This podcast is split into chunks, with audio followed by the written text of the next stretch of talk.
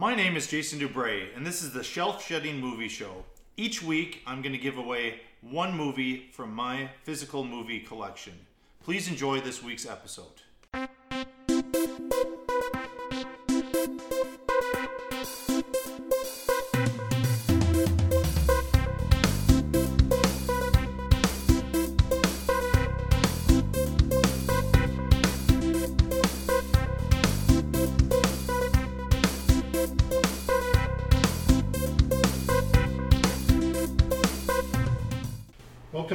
Episode four of the Shelf Shedding Movie Show. This week, my guest Curtis Anderson and I are going to discuss six movies that revolve around cars.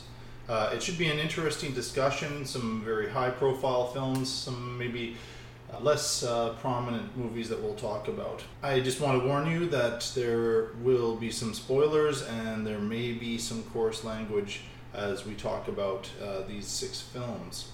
Anyway, I am looking very, very forward to talking about them and digging in here. Uh, I appreciate you listening. And let's start talking about car movies. All right, I am here with my guest, Curtis Anderson. How long have we known each other? High school? Probably. We're just talking about mutual friends and trying to find our friendship origin, and I don't know if we did. And I think it was uh, my friend Jeff, who I grew up on the same street with. Jeff uh, Wolk, you grew up in Briarwood? Well, no, it was it was Oh, before that. in Lakeview. Yes, Yeah, his- not far from here. Yeah, not very far. Yeah, I've lived different places in the world, but here I've, I've ended You up always, you always few- end up. a, a neighborhood or two away. So Nostalgia's funny that way. My wife is not nostalgic at all, and I'm super nostalgic. And we ended up living like two blocks from where she grew up, and Oh, like wow. it just has no value to her. yeah, Our son is currently going to her high school, and he just there's there's no there's no currency for her. She's just like, yeah, whatever. this is where I went. And I'm like, this like your pictures on the wall, like mom's graduating pictures on the wall. And she's just like, yeah, whatever. well, I, I have noticed that you know at my previous high school, I'm at one of the newer ones now, so we don't have that multi generational thing quite yet. But with Aden Bowman, there were a lot of parents who went to Bowman, and then their kids went to Bowman. Yeah. So. Yeah, maybe a little bit of a Saskatoon thing. I don't know. It's very much a Saskatoon thing, so. and there's there's some pride in there. But then you start counting the years on your fingers, and you're like, what? How is that? Wasn't I just in high school? No, no, we no, weren't. no, no, we weren't in high Uh, school. for the record, it's year 2020. We're a few days into 2020 here, so I'm not sure when uh, when Let's this uh, podcast is going to drop here, but uh, that's a, a tough realization. Let's not date ourselves. We're I'm still sound young. I'm we're like, still like those like we're still pretty young, but we're we're sounding like old men. I'm like Peter Pan. We're never gonna grow old, right? No, no. Thanks for having me on. Well, and thank you. You were, uh, I believe, the first or second person when I came up with this idea to, to contact me and said, "Yeah, I'd love to talk about movies." And um, we we settled in on uh, this theme of cars, Yes. car movies. I'm not really a car guy. Uh, basic things I can't do to repair my car. I have to call in other people. But I, I do enjoy watching movies about cars. And that was certainly the case with the six we're looking at. I am not a car guy either, and you can ask my father's broken heart about that because he's very much a car guy. Yeah. And that was kind of the appeal when you uh, pitched the car genre idea. I was like, okay, Yeah. that sounds fun. Yeah. But yeah, he uh, was a mechanic, worked at SGI, just loves cars, tells me about all the cars. We go to car shows, and he was like, I used to have that car till I got married and had kids, and I used to have that car till I got married and have kids, and I just kind of shrink like a Flintstone. I'm like, sorry, bud. sorry, sorry, the family shattered your car dreams, Well, but it's fascinating. you can start making up for it with this uh, podcast. Right? Yeah. This is yeah. uh, this is And if redemption there's right anything that we get wrong, then you're dead. I, I, I dedicate this podcast to my father. We're talking about cars, and in two minutes he'll probably be yelling at his speakers like, "No, no, that's not correct." But there were definitely. Uh, we'll we'll get to it. There was some there's some father tie-ins here. Oh, is there? Okay. Yeah, so, so this might be a more personal. Uh, Ah, some of it for sure, so that's, that's definitely. kind of cool. Yeah. yeah. But thanks for having me on, Yeah, and no, uh, I'm you. terrified. I'm, I'm always just terrified of people who just live and breathe movies and know everything about movies because I obviously love movies as well, and I, I don't do this from a place of like trolling, honestly, but I love like low budget B movie Oh, horror yes. movies. That is ninety percent Nice. of my movie diet. Nice. I'm someone that's like never seen Jurassic Park. oh, okay. My my uh, thirteen year old son just went with his friends to see the last Star Wars movie, Star Wars Episode Nine, and he has not seen the first eight. Oh, really? Yeah. He went straight to that one? Oh, Straight. oh I kind of feel bad in a way. I know, Well, I that don't was feel like- bad about the prequel trilogy. We could probably, you know, even though I'm kinder to that than some other people are. He was But- excited to go with his friends, and he was like, "Yeah, I'm Yeah. probably not gonna. It's probably not gonna make sense." And then so I pulled up to the theater, and I was like, um, "Like Vader's Luke's father. You should be up to speed now." And he got out of There's the a lot- car. there's a lot more. there. I don't know. I've only seen the original three from the like the like four, five, and six. Oh, and I feel like that's how everybody should start. I don't care if you're coming to the end of Yeah, this third trilogy or whatever, but yeah. we're um, uh, with the daughter now. We're big Disney people. yes. and so we've been just crushing the Disney classics, and now with Disney Plus, like, I Oh. made a vow to my son. I was like, "You and I are going to start. We're going to start episode one, and we're going to Mm-hmm. get you caught up." Yeah. Even though he Even- knows how it ends. Even though but- we are stuck with uh, George Lucas's special edition, yeah, we don't have the Star Wars that we saw as children is still not available. Really? day. Yeah, because you have these be added VHS scenes copies, with Jabba the Hutt in A New Hope, which was never originally in there, Mhm. and a, a few other things. I we could get into like see, I know nothing about this. a wormhole of And this is uh, fascinating. So of yeah, Star I- Wars nerddom here, but and uh, I'm, I'm someone who you know like I, I don't I I care like watching low budget movies I'm always fascinated by the struggles of low budget right yes. I'm someone who actually like watches these movies and I care more about the creation than the actual content if that makes any sense whatsoever if like- there's love put into it. Absolutely Put and some like love into it, and they don't have bells and whistles that James Cameron has or something like that. I remember uh, a couple months ago there was a a clip on going around social media of like the final battle scene of what is it Infinity what was the last big one that made like billions of dollars in the movie theater oh, Avengers. Avengers, Uh, yeah. Yeah, I'm not And caught was- up in that world. it was all the actors wearing like green suits with dots on Yes. against a green screen all running towards each other and everyone was sharing it and I was like you this is you guys like like you guys think this is awesome I, it's just so over my head that you know what I mean money. but it was like there's Wow. no background like this is all just you basically putting people on top of a cartoon Mhm. and I'm not saying that to like crap on it or be a troll but I was just like man like give me you know give me the people that have to cut holes in the floor to get the shot Yes. you know what I mean? Like that's that's the passion I like, Yeah. And uh, that's kind of what draws me back to the low budget. So I apologize in advance if you start talking like actors and directors, and I'm like ah. So okay. I'll try to I'll try to stay stay as It's caught up as possible. And and doing this and being a guest on other people's podcasts, I've, I've learned that I don't know as much about movies as I think I know. Uh-oh. yet, a lot of people feel that I'm I'm like the number one expert in it, like within my Mhm. family and that and that kind of thing. But Well, for those of you listening, I wish you could see this gentleman's living room. It's just stacks. He's divided his insane DVD and Blu-ray collection into stacks of six to do this podcast. yeah, I, I do assure you that I'm, I'm not uh, Howard Hughes over here. That I'm losing my mind, but it's just. Uh, Something you to see why I need to get rid of some it's of something these to behold. All right. Uh, what's the so yes the background to this podcast the the spawning idea. What are we doing? Yeah. So for the specific episode, or Just the, in general, the, the, goals of the show- podcast. show We want to is downsize. I, I wanted to review movies that I own and and talk about them, and then create some system where I end up losing a movie. I have to sacrifice a movie at the end of each, and uh, if I'm quite subjective about this, so bringing in another person to talk about them because I just love talking about movies, get different perspectives. But the other idea that I I, I really liked was. Um, then it's not just me controlling which movie leaves my movie collection. There's another factor in. Uh, my last episode, uh, I was completely blown away. It was a Hitchcock movie that was part of a podcast, and my guest gave it zero points Oof. at the end.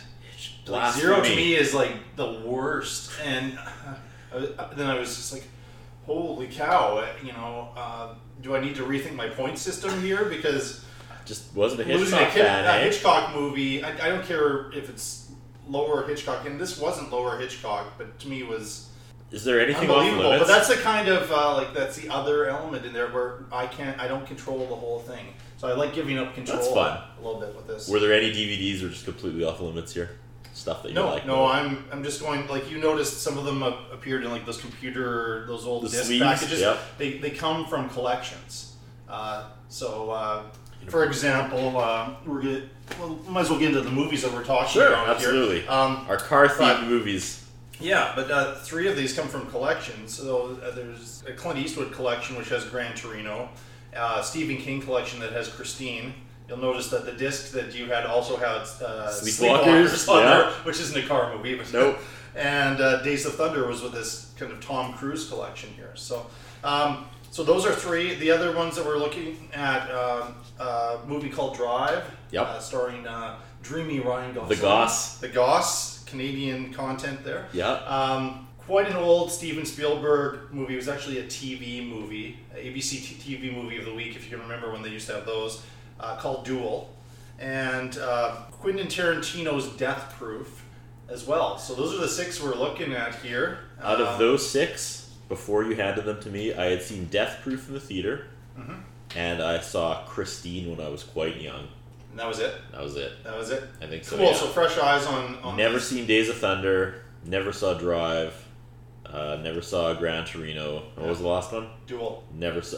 I think I saw the final few minutes of Duel on television. Oh once. yeah, it was, Yeah. On, it was just randomly. It just I had this. It was com- very familiar. huh? I had this complete like flashback deja vu just how it ended. I was like, oh, I totally, I totally was channel surfing back in the days when you channel surfed. You know, Yeah. Oh. back when you weren't in control, like everything wasn't at your fingertips, and you Now actually just- yeah, yeah, it's pretty easy. through boredom. That's how you discover new shows. Yes, You know, which could be those days, thing. those Yeah, days we're- are never coming back, my friend. They're never coming back. well, I'm now sufficiently depressed. Yeah. Let's get into reviewing some movies. Right. If I drive for you, You give me a time and a place. I give you a five minute window. anything happens in that five minutes and I'm yours, no matter what. I don't sit in while you're running it down. I don't carry a gun.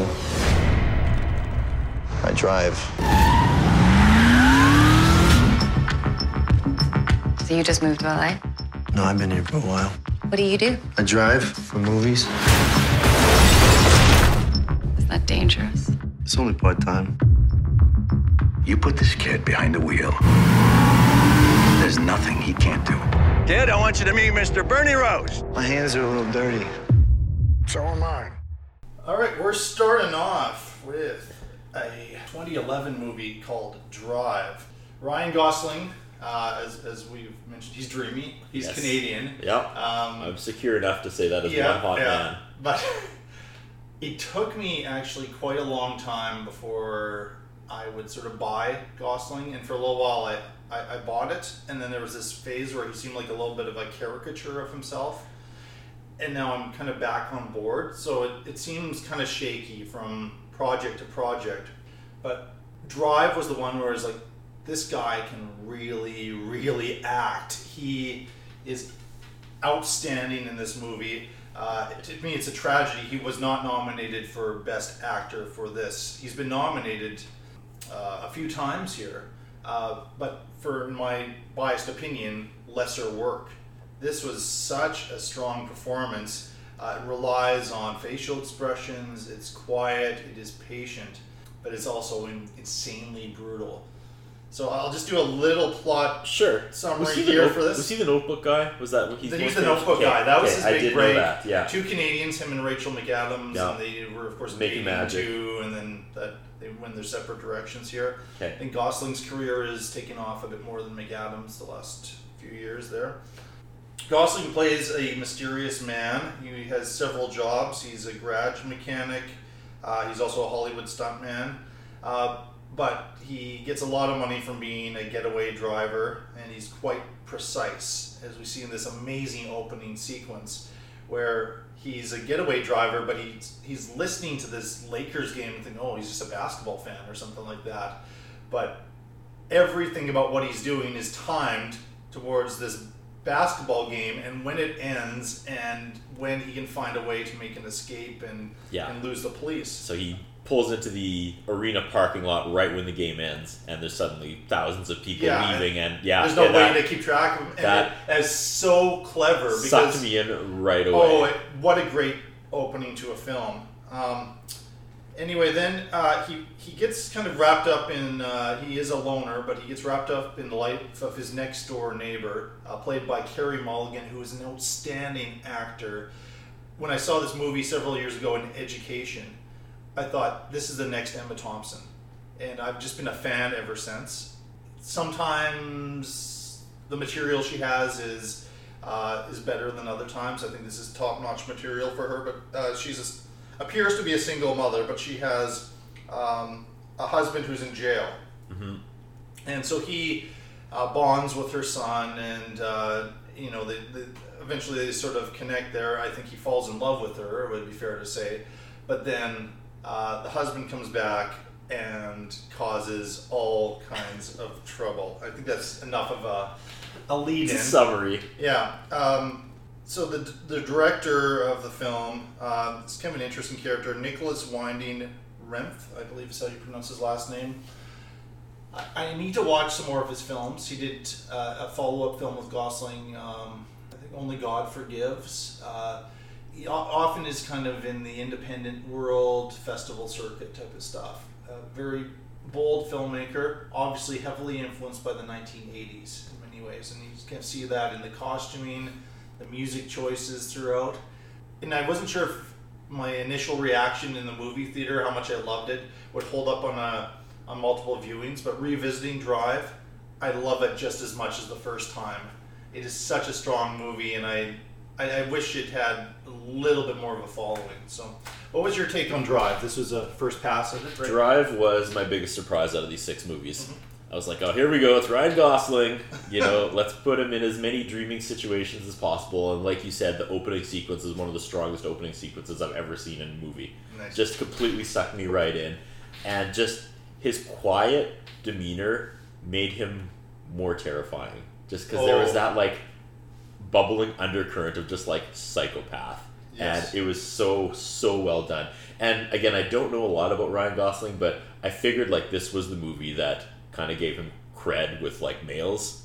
Because he's such a, like, known for being a dreamboat. Oh yeah. But you watch this movie and you're like, no, this guy deserves every dollar he makes. Uh, his performance reminded me of uh, I was a big HBO Oz fan back Yes. in like the '90s and 2000s, and the gentleman that played Alvarez, I'd listened to like every episode with commentary. I can't remember the actor's name, but uh, when when he had I'll, I have the internet in front of me, so I'm going to. we have this information superhighway. See, this is again something I should know.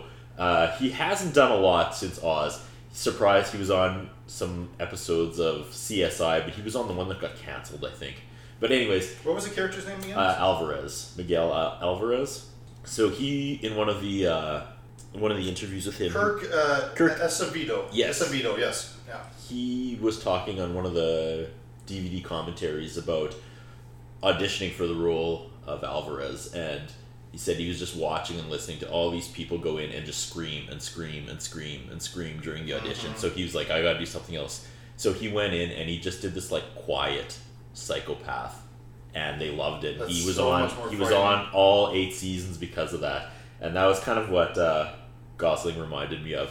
When he's sitting in the restaurant and he just like shut your mouth like oh that gave Oh. me goosebumps when he just tears a strip off that guy but Yeah. he's not raising his voice. It's just this monotone undressing. That was my i really like that scene because that was just kind of like a reminder of what's actually going on here.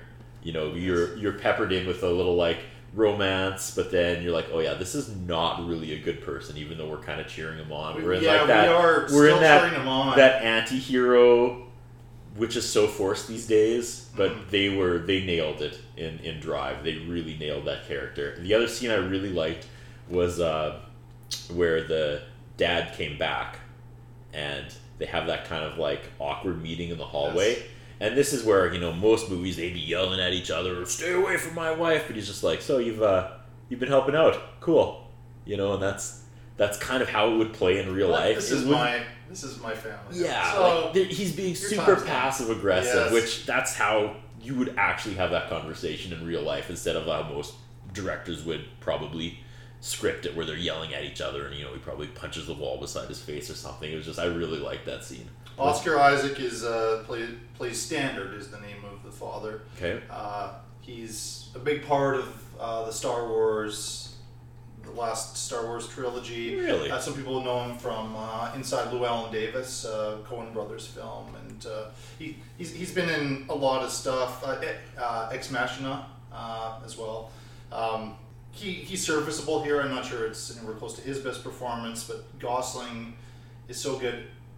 I want to mention another performance which just blew me away. Albert Brooks has had a career where he's known as this neurotic comedian. And he is this mafia boss.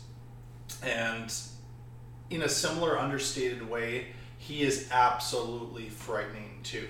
Yeah. Um, he's a level up from the guy who gives Gosling all of these jobs, played by Bryan Cranston from Breaking Bad, Yep. in a completely different type of role. Kind of this sleazy, low key uh, guy. He, I think he kind of owns the the garage, uh, but he also gives him the claims to sort of take care of Gosling. Um, but this guy is using Gosling as a lot of characters in the movie are, and ultimately through all these sets of uh, circumstances, uh, we have this war between Albert Brooks' character and Ryan Gosling, and it is it is handled so well, Yeah. beautifully directed when the confrontation actually happens, where a lesser filmmaker would have just gone for complete and total gore Yeah. shadow was used Yeah. quite effectively, and and music and beautifully edited. So uh, Albert Brooks, I he was another one who was snubbed for an Oscar nomination for this, and I just don't understand it. I I, I get that this is somewhat of an action movie, but it's so much more than an action movie. It's way more intelligent than that, and and Brooks was frightening. And this is a guy who I see as being, you know, the, star of a movie like Mother, where he's uh, has to go move in with his mother because he doesn't he, he can't relate to women or something like that. But he is frightening and powerful in here. It's just like this this new gear for for Brooks's third act of his career here. What would you have done differently for the actual like front of the DVD cover or like the movie poster? Because I watched this one last. Just seeing Ryan Gosling leaning against he's leaning against a car. He's in Yeah. front of a car. I was like- kind of cool. Yeah. I was like, I am gonna hate this movie. I watched it last because I was dreading it. Like again, I didn't read the back or anything. I knew nothing about it. But I was like, mm. here we have Ryan Gosling sitting on a car, It- and I was like, I- is, what, what is he like? Is he? This is this another racing movie? I don't. Yeah, I I have a little bit of a feeling like uh, again they were going for an '80s Yeah. movie poster type of Yeah. thing, uh, and the '80s aesthetic is throughout. I don't always like the '80s aesthetic in movies, but I really liked it here. What I would do differently, I I'm I'm not quite sure. the title, but like from somebody again looking on from the outside looking in.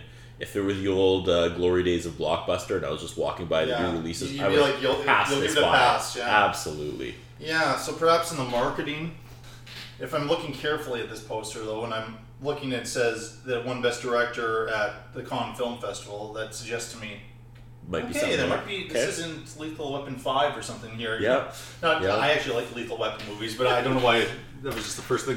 Fair enough. So, but yeah, maybe in some of the marketing, and that's why people don't see it, or if they don't aren't fans of Gosling. I think if you aren't a fan of Ryan Gosling, check this movie out. Absolutely. If nothing else, you might not like some other movies by him. And again, this is my thing as a as a movie fan, and I know I'm the wrong kind of movie fan, but like no, there's no how such do thing you as a wrong kind of movie fan. But just talking about like if you don't like Ryan Gosling and like I don't, I, I just I my brain doesn't work that way. You know, I would never really gravitate towards or away from a movie just because of like names involved, and I've just Okay. always been like that. And I know I'm definitely the the uh, the minority there, but Sometimes I gravitate towards something because of a director. yeah, Um, sometimes an actor, but mostly a director. I always just go in cold turkey. I'm like 100% based on like the the movie poster basically. I mean, it sounds like we like this movie a lot. High recommendation. I, I would say if if you have an aversion to violence, this may not be It, it, it doesn't happen very often, but when it does, it is it, it is extremely violent. But it might be more psychological. The way you just described it right now makes me compare it to last year's Joker. Yes, Very similar which I'm vibe. a big fan of that. Yeah, and, and again, It- it, was it psychological, psychological, and then all of a sudden the violence just explodes for like two minutes, and The- then they move on. The other one I like to mention in connection with Joker, but we could mention here is Taxi Driver. Yep, Uh, definitely. Scorsese's Taxi Driver. Yeah. So, yeah, so I think it's a big, big, big thumbs up for Drive. Absolutely.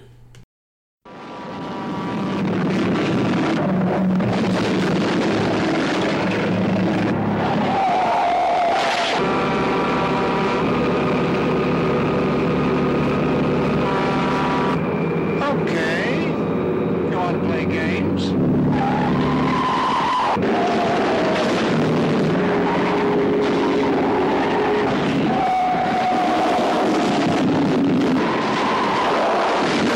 Uh, get, get, get, get back in the bus, please. Please, come on. Come on, back in the bus.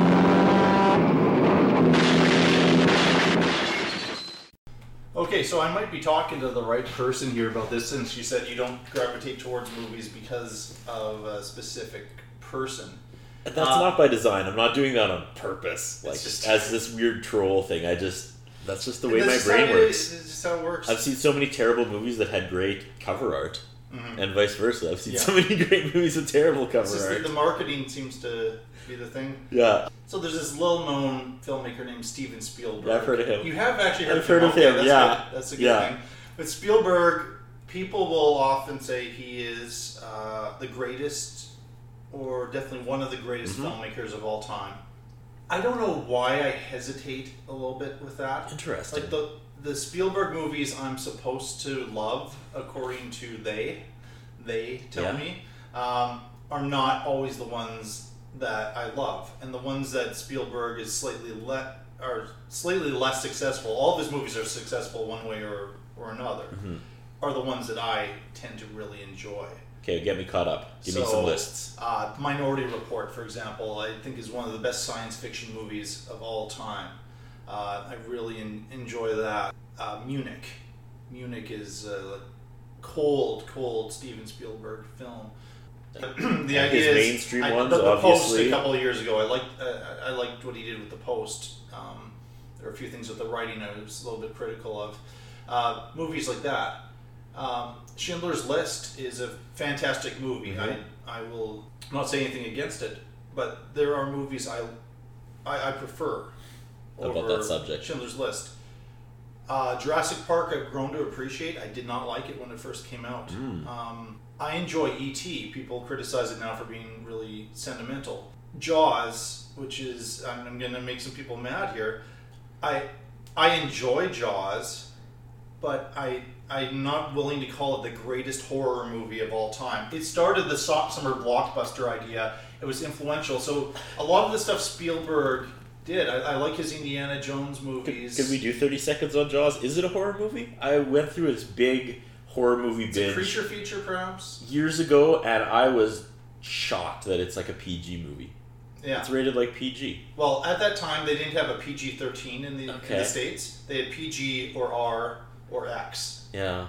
and G, of course, for family. It certainly wasn't a family movie. Yeah. I don't think it was, and maybe because of swearing or something like that, or nudity, uh, which it doesn't have. It Yeah. got it was put in the PG category, but yeah, it's, yeah, I gotta say, I wasn't a fan when I rewatched it as an adult. Mm, I remember being scared of it as a kid, but like, I, I appreciate it. I, I really Yeah. appreciate it, and it was, it was a pioneering film. But I don't get as excited about it as I do some other Spielberg films. So Sorry, continue. Uh, anyway. Other other famous movies.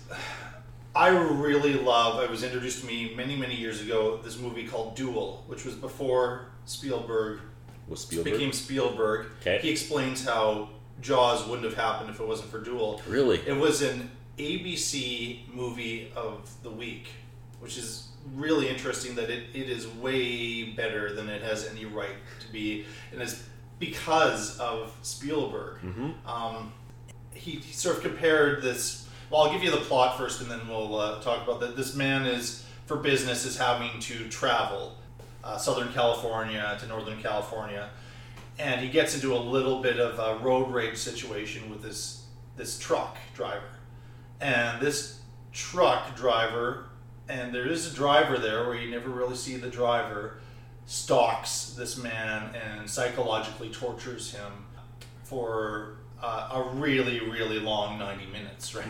It's um, not long and like exciting 90 minutes. Um, and it's it's a really unique uh, film. And spielberg said that kind of the grill of uh, the truck was the kind of like jaws like the the teeth of of uh, of the shark in Yep. jaws uh, led him in that direction so That's fascinating. so he, he certainly has a way with suspense. I, I've, I've never seen Spielberg go like full out horror unless it is has to do with the Holocaust or World War II. Yeah.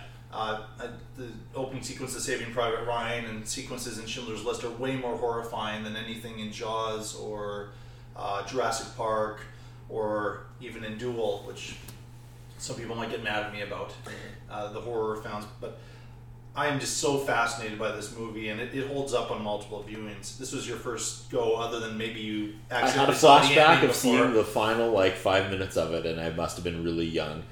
Uh, my main job right now, I'm a freelance photographer, like or videographer. Sorry, I guess. So I shoot a lot of sports and you know shoot some uh, home business stuff for local people. So like that's my background. Is I'm a like I'm a shooter. I have a video camera on my shoulder more days than not.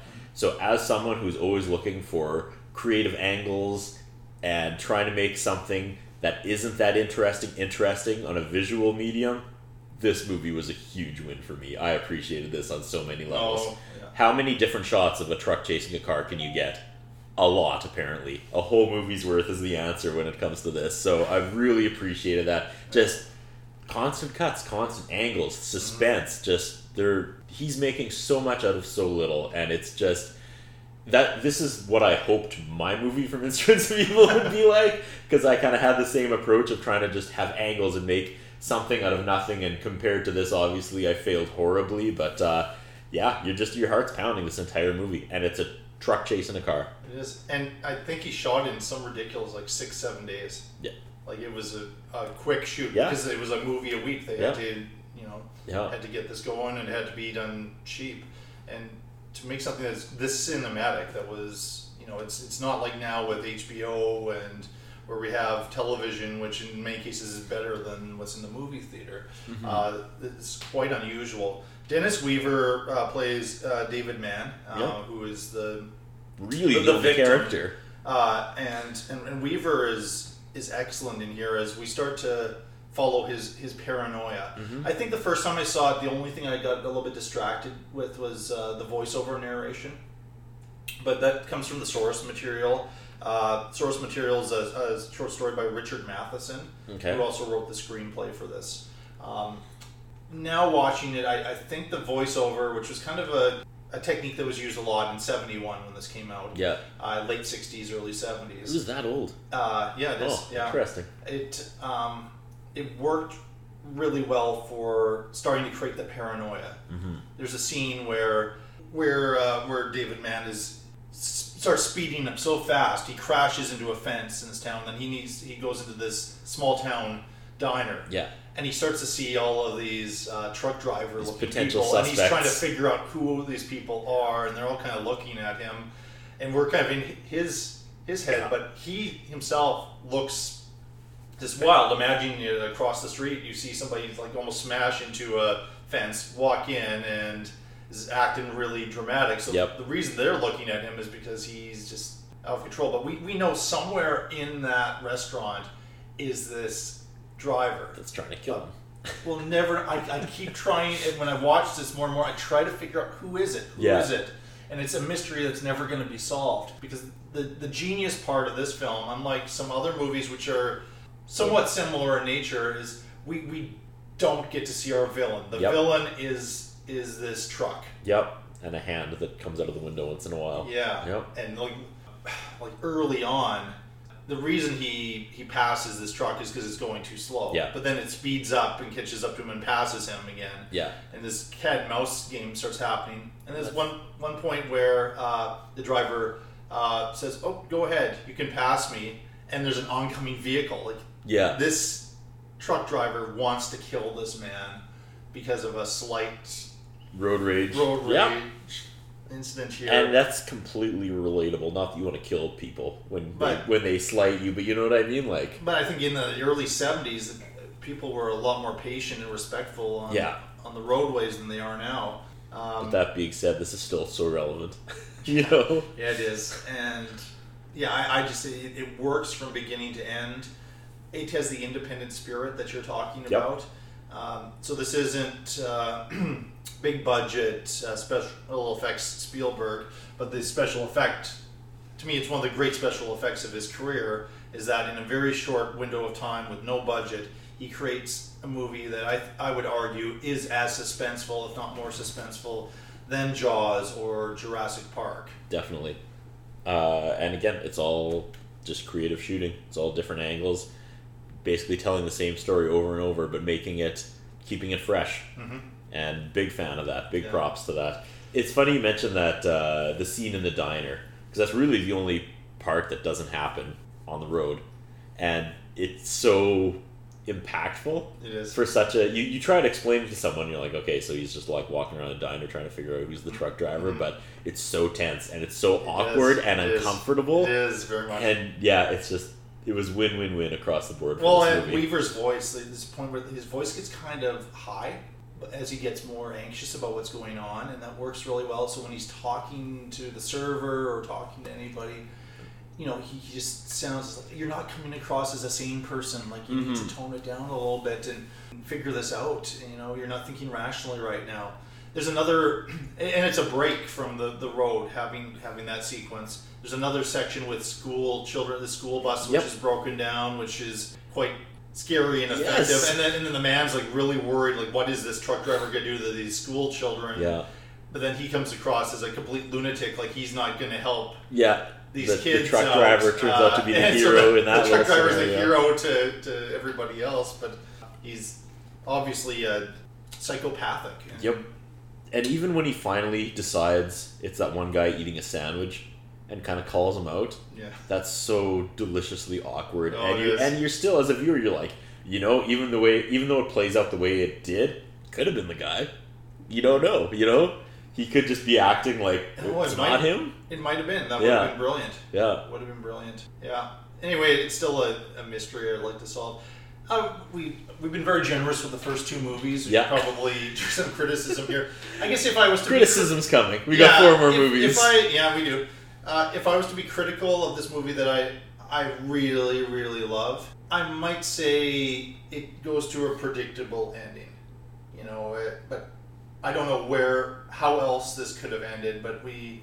It's executed beautifully, but we do have an explosion, and we do Yeah, have yeah. that, that kind of action movie thing. It, it doesn't bother me too much, but with something that was this inventive, I wonder now if a remake was done. I'm not a big fan of remakes, to be honest, but remake was done if you come up with a, a slightly more interesting ending for it.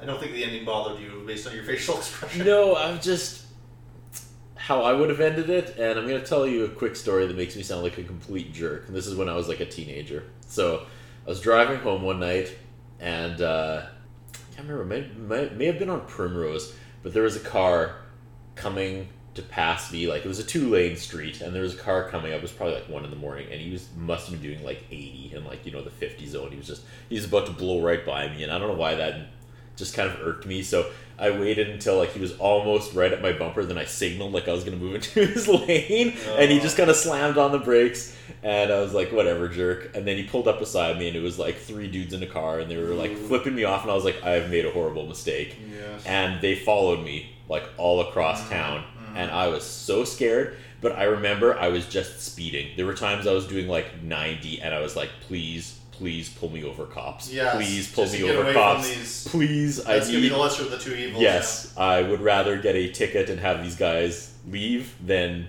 eventually run out of gas and get beat up, which I probably deserve for doing that for absolutely no reason. Uh, so I was wondering if that would be how it ended. where if it's just like the final scene is them just like you know doing 120 130 140 just like the guy's on his bumper and they're speeding speeding speeding and then the cop pulls one of them over. And either he is so happy to get pulled over and get like a you know $900 speeding ticket for going you know and then the the semi just goes by and continues on his way or else the semi gets pulled over and he's you know breaking bad laughing in his rearview mirrors he drives away like a lunatic.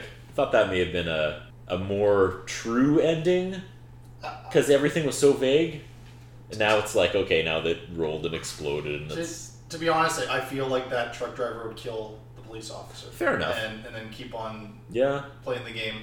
I, I think just the genius of it is that we don't know who the driver is. We never Mhm. see the face. We, we, we think we do, but we, we never completely see the face. And it's quite understated, but beautifully directed by Spielberg. And uh, please, if you have not seen Duel, Do it. check it out.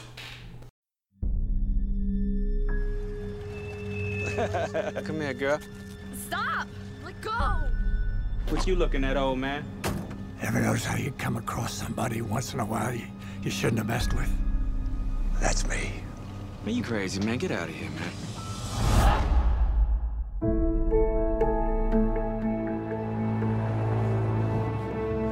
Dad, you worked hard your whole life. Maybe it's time you started thinking about taking it easier. These places are nothing like what you'd think they'd be. They're great. Kicking us out on his birthday. I told you this was a bad idea. What the hell these Chinese have to move in this neighborhood for?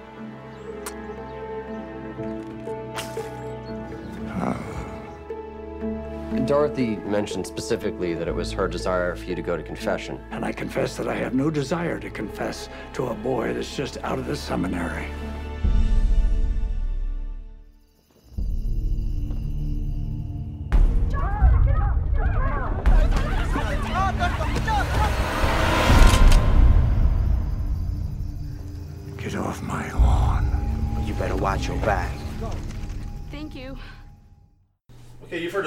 Heard of this guy, Clint Eastwood. yeah i've heard of him Yeah, yeah. He's, Kind of a he's been around deal. for a while, so kind of like uh, Spielberg in a way. His journey was uh, a little bit different than Spielberg's. Uh, he became uh, a movie star first uh, through he was a television actor and then uh, spaghetti westerns. I was gonna say, did some westerns. Yeah, and uh, then he was known as the Western guy or Dirty Harry Yep. for many years.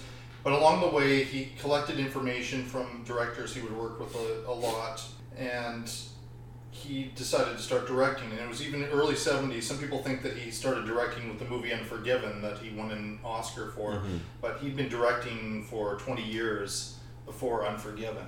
And suddenly it seemed like the 90s onward they recognized well this guy is a really solid director as well as a terrific movie star personality. His his acting sometimes some people think well clint eastwood is always going to be clint eastwood. You- Mhm. you, you can't can't avoid that. Uh, some of his performances i like better than others. And you know he's he's nearly 90 years old now and he's still making close to a movie a year sometimes two movies a year. 2008 he released two movies a movie called changeling with uh, angelina jolie based on a true story of this woman whose child was kidnapped and they bring in this other child and said no this is your child we found your child and she knows this is not her child and cannot convince anybody that this is not her child it's a really bizarre story uh, that came out the same year as Gran Torino. Changeling, other than Angelina Jolie got an Oscar nomination for Best Actress, uh, but it didn't do quite as well in the box office. But it, about two months later, Gran Torino comes up, makes millions of dollars, stars Clint Eastwood as uh, an grumpy old man living in this uh, ethnically diverse neighborhood, which was once uh, and once was a pretty white neighborhood. Yep. I get that impression, and there are some uh, some gangs, and then and he's just lost his wife, Mhm. and his family uh, doesn't really listen or understand him Mhm. that well, and I think they kind of want to almost put him in a home Yep, type of thing, that's- get him out of his house. And next door is uh, an Asian family. And one night, as a potential gang initiation, the son next door breaks in and is going to try to steal uh, Eastwood's Gran Torino. And um, then the kid gets caught.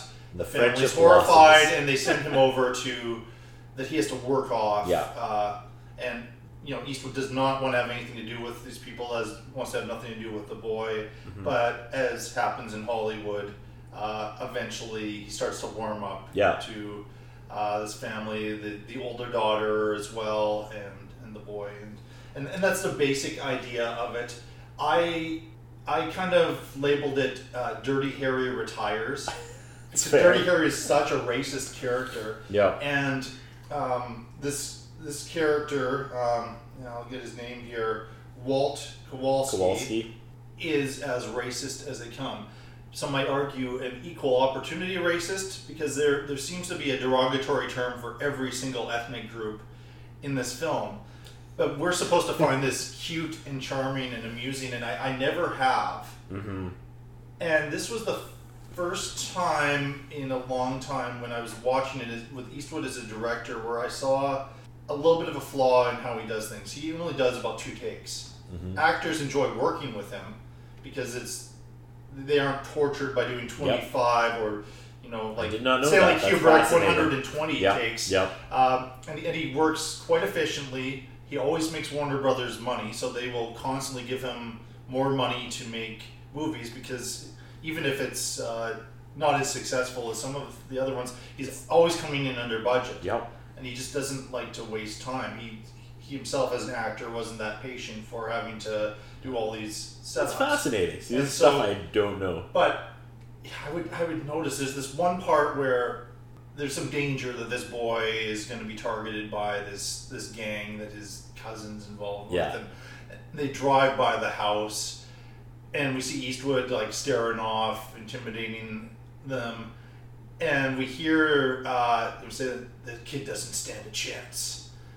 But his mouth isn't moving, and, and it's just this really bad t- take. And then you know, and a movie a few years later, American Sniper was kind of infamous for having this fake baby that you could tell was a fake baby because Eastwood didn't have the patience because the baby that they had was too fussy. So they said, "Well, we'll get a new baby for tomorrow." No, let's just use a doll. Nobody's gonna know the difference.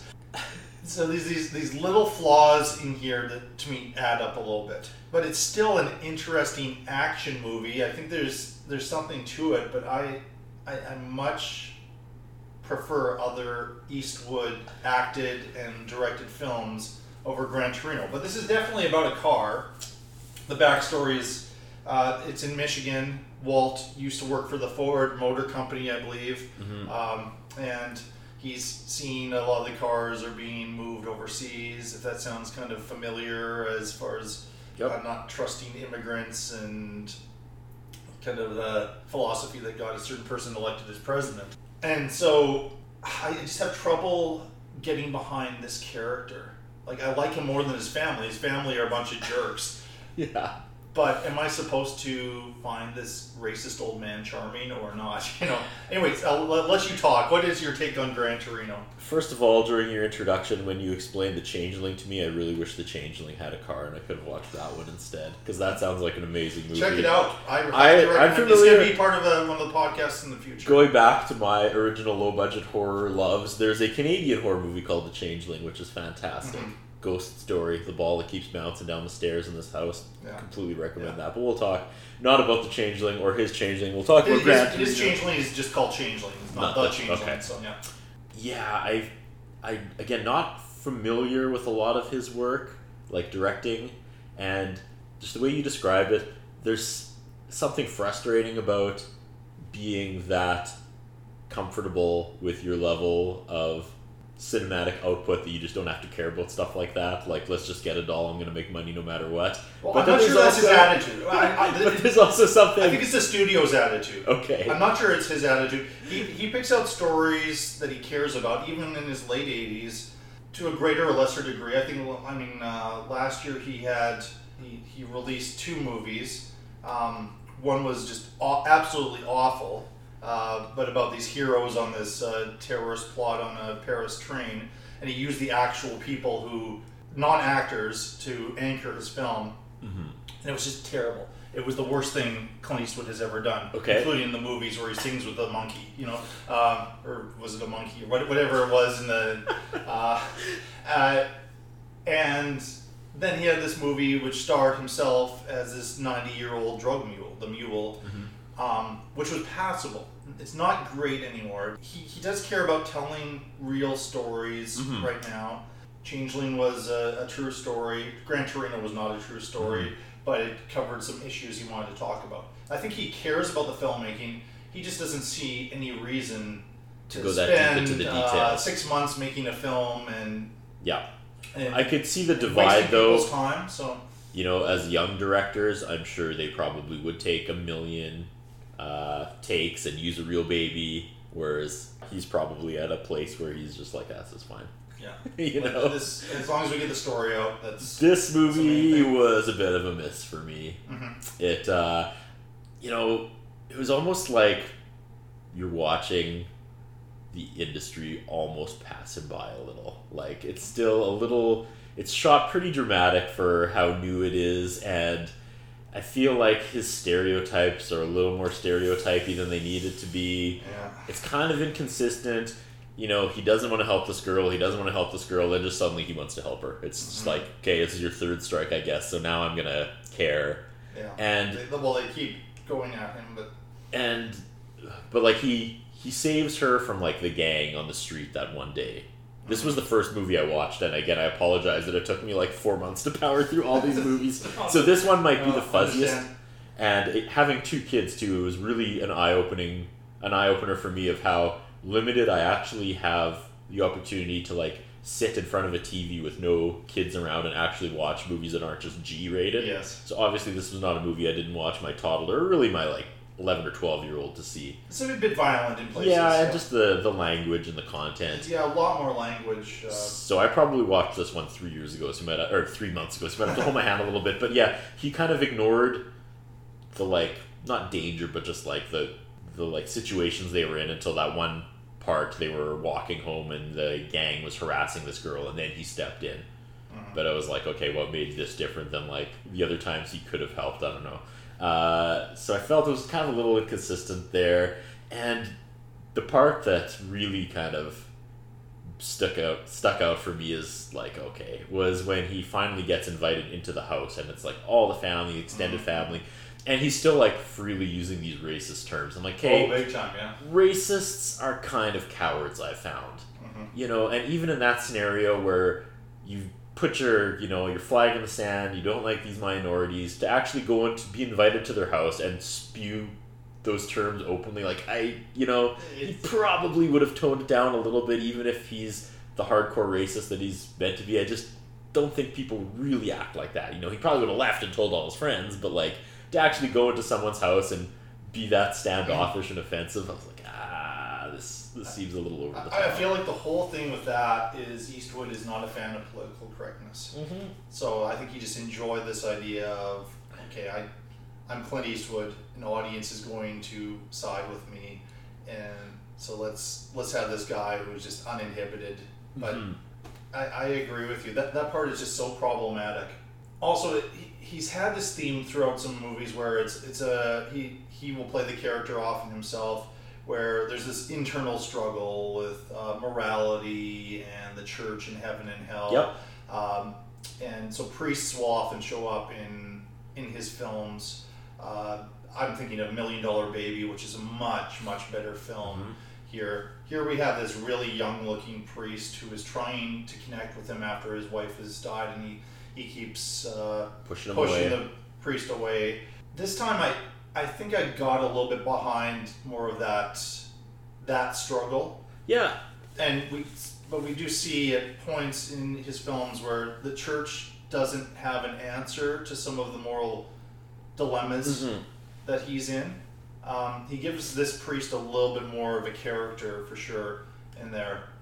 What is interesting though about it, and maybe a little bit self-serving, is uh, towards the end, Walt becomes a Christ figure. yeah You know, Oh, completely. Like into spoilers here a little bit, but he has to sacrifice himself for the freedom Yeah. of other people. And he manages to get them all in jail. You know, yeah, and- all of them. and in a very clever way. I mean, we think it's going to be one thing, and it's it's another thing. So, Yeah. So I don't want to dismiss it as being all all bad, but I, I just have some some qualms about supporting this particular character. Yep. And I think there were just a couple of glitches in Eastwood's direction. I think I maybe like the movie a bit more than you do. Yeah. A bit more. I was pretty critical of this movie. And I rightly so. I mean, I, I this is when I was doing way too many notes. I was Fair enough. see, I'm running a podcast. I need to know everything about this. I wrote so many notes, and most of them were negative as I was going along and revisiting this movie. So it's it's maybe not going to be my favorite of our group of six here, but I I don't think it's uh, unwatchable. I don't think I think there's some interesting ideas in here but I also this is where I started to see that Eastwood had moved into his 80s and things were moving, Mhm. kind of going into a, a slightly different direction.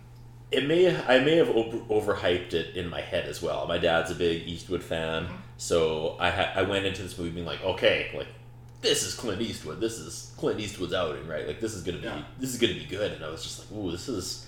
It's like he just sat down and wrote the script and didn't actually talk to anybody who was actually in a gang or anything. You know, it's a very like kind of old person view on how what a gang acts like, and you know. Now, in fairness, he didn't write the screenplay. Okay. No, no, it's uh, uh, Nick Schenk is the uh, screenplay writer. It was based I thought this story was his by, project. Okay. story by David uh, Johannson and Nick Schenk, uh, but somebody along the way pitched it to Warner Brothers or pitched it to Eastwood. Eastwood was looking at different projects, and there must have been something that it Okay, attracted so his he- attention. So he will he will produce the movies, but he, doesn't he does he doesn't write movies. It's oh, just not Okay. in his skill set. So I thought that was okay. I so thought he, had more of a so more he of a hand in and write this. it. He had a lot of control. I think any changes that were would have been made to the original script, he would have had a lot of input in. Okay, yeah. particularly taking on the acting role. He, I'm He sure on set, write. But no, he didn't write it. No, He doesn't write it at all. Wow. No, he doesn't I was write. way off on that. I thought he was way more hands on in this. Okay, well, whoever He's hands on, but he but he just as far as the screenplay writing and the uh, He stays out of that. The screen story writing, he doesn't do Okay. that. People have to bring that to him, and then he agrees to take on the project, produce it, direct it, sometimes act in it. I remember hearing this fascinating story about the history of like Scooby Doo, and they were in whatever year that was. They were worried about like the violent cartoons, and so this group sat down and made a cartoon that was not violent but still like interesting and slightly scary. And everybody looks at those like iconic Scooby Doo characters and assumes they were based off of like people, but in reality, it was just a bunch of like old men in an office that had no ties to teenagers whatsoever, they just assumed this is the teenage stereotypes of the time. And th- that was kind of the vibe I got with this movie, where they're just like, "All right, we're gonna write. Here, here's what a gang is like," you know. Yeah. And at the end, when he magically gets every single member of this particular corner of the gang in jail, it's like, well, that's it. Brush the hands together. Like there couldn't possibly be more, like, uh, you know, more. What's the word I'm looking for? Like divisions of this gang that would want to seek No. revenge or anything. It was just like this gang was six people that lived in one house together, and that's it. And nobody They're else in going to jail. move into this neighborhood Yeah. as soon as the other one leaves. Yeah, that No. was the gang. No, know? it's a very two-dimensional view of the gangs, and they're just blanket villains. Yeah. Yes. There- Yeah. There's no real. Uh, i if you're wanting to look at a movie about gang life, it, I, just don't think you're looking at a Clint Eastwood movie. Fair to enough. be honest, he understands the other this other perspective. But yeah, I, it's it's an interesting one, and I know people who absolutely love this movie. So I don't want to break people's hearts with this, but No. to me, it's uh, a mixed to slightly positive, but it's I hesitate. Mhm. I really hesitate. I think it's thumbs down for you. It's a thumbs down for me. Again, I guess watching it ten years after the fact, we may have. Is it was it two thousand nine? You said or two thousand seven? 2008. Two thousand eight. So yeah, we're twelve years away now. Maybe at the time, I don't know. I'm trying to put myself back there. We hadn't really pushed into like residential gang cinema and re- like mm-hmm. realistic portrayal, but 12 years later, and actually, you know, this is an issue, and there's an issue in our city right now, of course, and like just mm-hmm. seeing how gangs actually like spread and uh, I mean, the belonging piece is in there. Yeah. You know, reason Yeah. people choose gangs is so that they belong and Mhm. connecting with uh, men. Yep. If there isn't a father figure, and so for this boy who's you know kind of lost a little bit, Yep. that part That part comes that part Yep. makes sense. Yeah.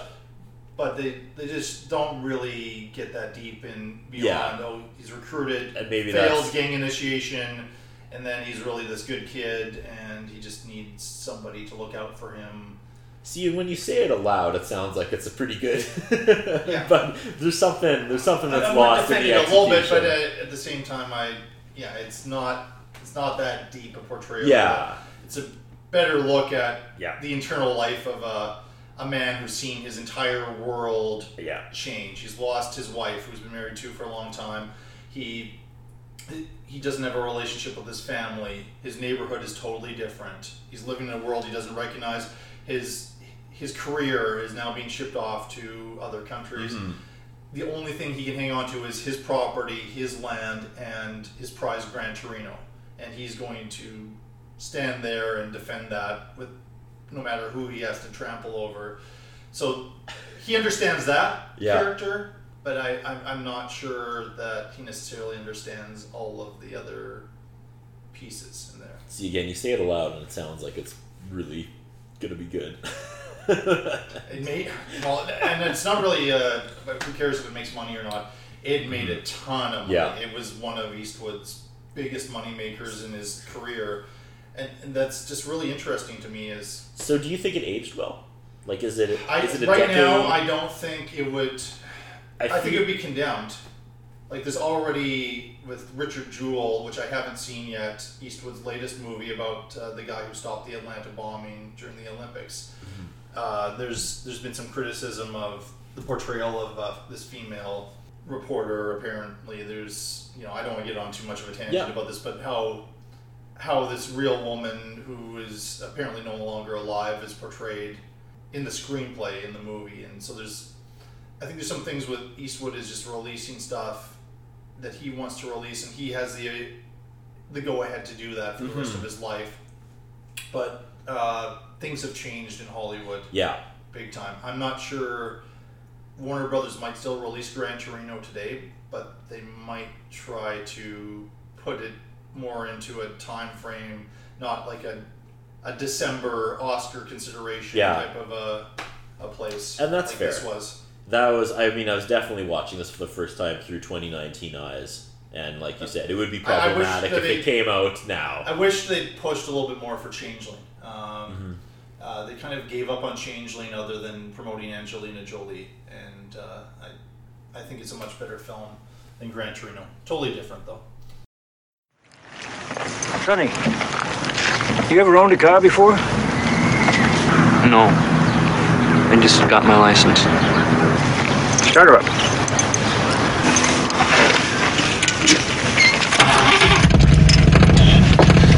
Her name's Christine. I like that.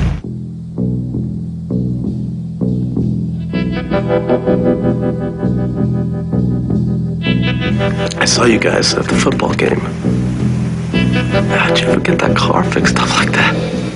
Oh, just plain old-fashioned hard work, huh? Ever since he bought that car, he's been obsessed with it. And you know what else? They told us the man who owned that car last died in it. What do you know about that car? I know that the guy who owned the car before Arnie, his daughter choked to death in Christine. It's that car. I swear it's the car. I mentioned it before. I'm an enormous Stephen King fan. As you should be. As I should be, Yeah. yeah. And I really, really like John Carpenter. I'm not sure as I'm as much of a fanboy of John Carpenter as, as some people are, but as I get older, I really appreciate the work he did, particularly in the 70s and the 80s. So Christine was in the middle of like kind of the 1980s uh, film mania for Stephen King. Stephen King adaptations made a lot of money at the box office. And then you have John Carpenter, like the director of Halloween, buys the rights to to this novel, Christine. I, Christine, I don't think is as prominent a novel in Stephen King's canon as say It Mhm. or uh, Pet. Cemetery or th- those kinds of things. But and to the point where John Carpenter, that's how much power he has. You can call it John Carpenter's Christine, not Stephen King's Christine Yeah. or something like that. And it's essentially about this um, bullied, nerdy boy in high school who sees this just destroyed automobile, falls in love with it, and it seems like after he buys it, magically this car gets restored. And uh, then people who kind of do uh, things wrong to the car or uh, or interfere with the boy's life, and uh, he's uh, named uh, Arnie Cunningham. Bad things happen to them, and we somewhat discover that uh, the car, who who's named Christine, is responsible for this and is uh, in, in kind of a, a jealous girlfriend, and is portrayed a little bit more so, I think, in the novel than in uh, in the film. That uh, Christine is very, very jealous of anybody who is going to interfere with uh, her relationship with Arnie, and including uh, this uh, girl that uh, uh, that he dates during his senior year of high school. And then thrown in there, he he has a, a friend named Dennis who uh, is quite concerned. Dennis is a little bit more balanced. He defends himself against these bullies. He's a football star, but he has a lot of stuff that happens, including getting severely injured in a football game. And he starts to see his friend, his best friend, really totally change because of this car. That's the whole setup uh, for John Carpenter's Christine. I'm a bit mixed on it, to be honest. Okay. I I really enjoyed it. I, I came to it quite late. I, I and I also came to the novel quite late as well. Um, I love the novel. I think it's actually an underappreciated work. The movie I really enjoyed the first time I saw it, even though I was doing that thing where I was like, well, why did they change that? Why did they change that? There's, it is to me quite different, um, quite different than the novel in many ways, and I'm not sure always for the best. As I've had a little bit of time away from it, I'm not sure I like it as much as I initially liked it. It's still worth watching if you are a horror fan, if you are a Stephen King fan, as I am. Um, I do think if you come to if you read the novel first, you're going to prefer the novel over the film. But I could be wrong. What's uh, are, are you I a have- Stephen King fan? I have not read the novel. I'm a decent Stephen King fan. Mhm. This is my dad's favorite movie of all time. Oh, of all time. Oh, okay. Yeah. So I was like excited, but also kind of nervous because, as we all know, some of this 80s stuff does not hold up, and I have not seen this movie in probably 20 years. So I was very nervous that I was going to watch this and see all the flaws you see in a lot of these 80s movies now, you know, 30 years later or whatever. And this movie really surprised me. I loved this movie. You love it, And okay, I'm not saying that just as like some sort of signal to my father. This movie just exceeded all my expectations. I I don't know I don't know. I mean again, you know, I love the B movie, the old horror, and this just from like start to finish, it had me. Every scene I felt like there was no wasted time. Hmm. His slow descent into madness was was done well. Uh, just the shots of like the car repairing itself for That's amazing. And, Right? Yeah, not digital filmmaking. No, so this is- I have to hand it to Carpenter for that. you know so this is completely in my wheelhouse this is Yeah. you know Yeah. this is creative shots and storytelling and not using cgi not taking the shortcuts that you know this wouldn't even be a thing today Yeah. they could you know like you know how it ends where the you know spoiler the car's crushed into a block like someone could sit down and have it just repair itself from that using cgi today in like you know a couple days and no one would think anything of it. But just the creative shots they used i thought the acting was good. I thought the pacing was good. I loved the old guy that sold the car and all the foreshadowing the music. You know you have the old the old uh, 50s and 60s songs. Which was consistent from. and then even the like synth the dready synth was great Yeah, that's that's Carpenter's uh, yeah style. Yeah, for sure. Produces music. so yeah I, I hit play and initially started cringing and it just it was an absolute home run for me. Really enjoyed this movie. Okay. Well, it might be different places. I would agree with you that it Christine's a, like a lot of King's novels is a big it's a big novel. There's a, and there's different tangents and, and sections. Like it covers a, a solid year in the life of these high school students. Uh, it was it was cut down, and you said there there isn't really it's, it's quite compact. Every scene builds on it, so I think that's a, a strength in the adaptation. The ending is different. Yeah. The relationship, to me, I I just did not. I did not buy it as much. Like one of the the big things is that that leads to the business at the end was a lot more about Christine versus Dennis Mhm. and, uh, and and Lee, the uh, the, the girl uh, the girlfriend played by Alexandra Paul, and in the novel, it's uh, more about Arnie. Arnie sees that uh, this girlfriend, like after that whole business where Christine nearly kills the girlfriend, uh, then they obviously break up. But Arnie sees that his best friend is now with uh, his old girlfriend, and he feels betrayed. And it was through Arnie and Christine together that they try to they, they try to kill try to kill off Dennis and Okay. Lee in there. Here was more of a plan to get Christine, and it, Arnie's in the background of that. Mhm. Arnie was I, I don't know I, I, I had took some issue with that. To me, it's just it's it's a car that goes around killing people. It's not that scary. Okay. It's not that scary. Fair enough. I I found my imagination made it a lot more scary in this strange power that it Mhm. had over um, over Arnie.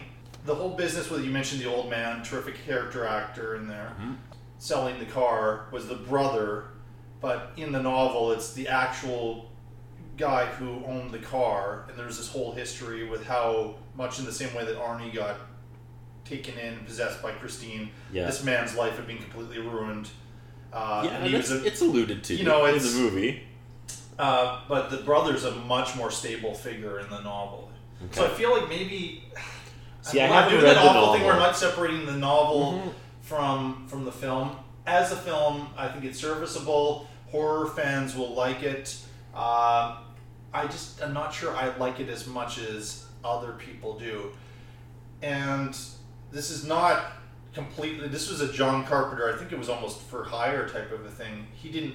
He wasn't involved with the the, the, the adaptation, the screenwriting. Certainly, his touches are there. I, I like it was invented for this. The opening sequence um, was was quite well done. Mhm. Um, so I think there's a lot to like. I feel like I'm in the Gran Torino territory where I'm I'm somewhat mixed. Mhm. My thumb is still up. I still recommend it to certain people. Other others might not like it as much. If you're looking for capital H horror, I don't think this is capital H Mhm. horror though.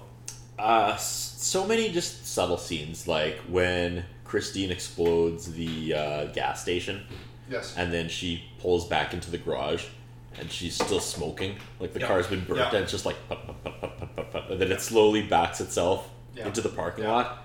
That was a slow clap for me. Okay. It's an unnecessary detail, but I just I thought it added so much, and I I really really enjoyed how again I haven't read the novel, so I can't compare it to that, Mm-hmm. but they kind of keep it vague where they're like, is it the car? Is it Artie driving the car or Arnie driving the car? You know, I felt like even though the car would repair itself and there's definitely something like supernatural going on with the car, is it still Arnie behind the wheel? You know, in in the majority of these scenes, you couldn't see if he was actually driving it or not. And then at the end, when he's uh, attacking his friend and his girlfriend, it's like he he was in the car, and was. and so Yeah. that you're kind of like oh, and you're almost disappointed that okay, it's kind of a combination like you know like maybe she still needed him to drive, but then there's that next layer where the car actually is possessed and driving itself and is still on his murderous rampage. So I really like that kind of false ending. And then you're like, okay, no, this is awesome. This actually is what's going on. This is hundred percent the car. Yeah. Uh, really like that. Who who did Kelly Preston play? I didn't notice till I just looked this up. And Kelly Preston. Yeah, said she was in. Oh yeah, Roseanne. I quickly I wasn't noting her. In, yeah, I quickly. IMDb'd this last night just for final, and I was like, oh, Kelly Preston was in it, and that I have a I, I had a small crush on Kelly Preston Oh, back in the '90s, but I didn't remember her. Yeah. This is neither here nor there, yeah, but uh, she's, she's kind of a, a background character. she was in the movie Spellbinder. I don't know if another low budget. Okay, yeah. And I swear that was like the blueprint for Get Out that everybody loved. It's like Mm. the same. You go through the same motion. And so when everybody was as- everybody was okay. loving on that, I was like, I saw this movie in the '90s, like at two in the morning on Yeah, like I'm sure, was familiar with that. It Yeah. was- Anyway, neither here Uh, nor there. yeah. So Christine, a huge win for me. I'm Okay, not gonna good. lie, this was the highest rated movie out of the six. Oh, okay, interesting. Yep. Interesting. I I want to do uh, just a quick shout out to late great Harry Dean Stanton. Mhm. He comes in, he plays uh, Detective Rudolph Junkins, who is suspecting that uh, Arnie is perhaps behind uh, some of these deaths. Uh, there's these bullies who destroy Christine. Yeah. Um, and and they, they keep that mostly consistent. It's done. It's handled a little bit different, uh, for sure, than in uh, in the novel. Uh, again, they're Stephen King two-dimensional bullies, Mhm. but one after another gets knocked off, and Yep. it just looks like okay, who had the motivation to do this? Well, it's Arnie. So he starts talking to him. I like that approach to that character. I always liked Harry Dean Stanton in, Mhm. in movies, and I'm, I'm gonna miss seeing him in uh, in movies in the future. There, so he worked with Car- Carpenter in a few films. I just watched Escape from New York the other Okay. night, and he was in Escape from New York. So uh, again, I think it's not my favorite John Carpenter, but it's still pretty solid. Not my favorite Stephen King adaptation, but there's much, much, much, Worse. much worse out there. That's fair. And so I'd recommend the novel and mild recommendation for Christine. Big recommendation though. Big me. recommendation for me, but again, Perfect. that's it has it checks all my boxes. And I think you're congratulate your dad. It's a really cool choice as a as a Yeah. favorite movie. I'm always interested in what people's favorite movies are. And the car itself was just cool. Oh, it's it, You know, yeah, I almost the want to. design of the car. It, it lived up to the vision from the novel. We have to rate these movies out of sixty, right? That's the thing. We have 60 points for- Sixty points. I almost wanted to give this movie fifty-seven. Holy cow! man. But I didn't. Holy I- cow! I- so you're an enormous fan. Huh? I didn't, but I was like, that'd be funny. That'd be a funny bit. But- Interesting.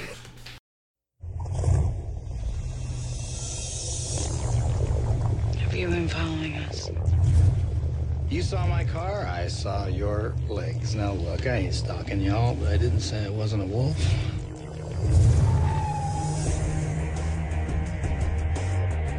He's got charm. Is there anybody in this place you could vouch for to give me a ride home?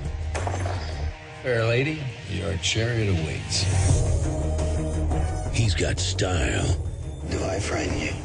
This Is it my scar? It's your car. And he's got a set of wheels. Is it safe? Oh, it's better than safe. It's death proof. To die for. Well, Pam, which way are you going? Left or right? Right, right. Ah, that's too bad. Hi. Well, because it was a 50-50 shot on whether you'd be going left or right. But since you're going the other way, I'm afraid you're gonna have to start getting scared immediately. From Quentin Tarantino, the director of Reservoir Dogs, Pulp Fiction, and Kill Bill, comes Death Proof. This car is 100% death proof. Only to get the benefit of it, honey, you really need to be sitting in my seat.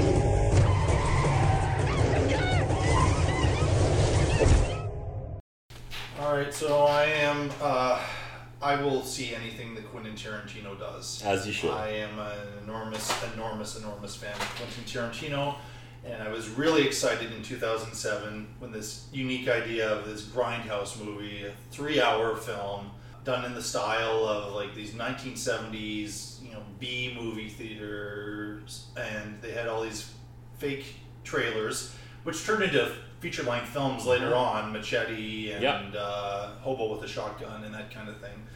And then we had two films, a double feature, one by Robert Rodriguez uh, called Planet Terror, and then one by Quentin Tarantino called Death Proof. And using digital technology, I guess, they have all of the bumps and grinds of uh, the grindhouse. Yep. Uh, as far as missing reels and scratchy film and Yeah. all of that throughout. And I, I love Grindhouse. That'll be another day because I own Grindhouse, but I also have uh, this extended or feature length version of Death Proof that we're going to talk about here.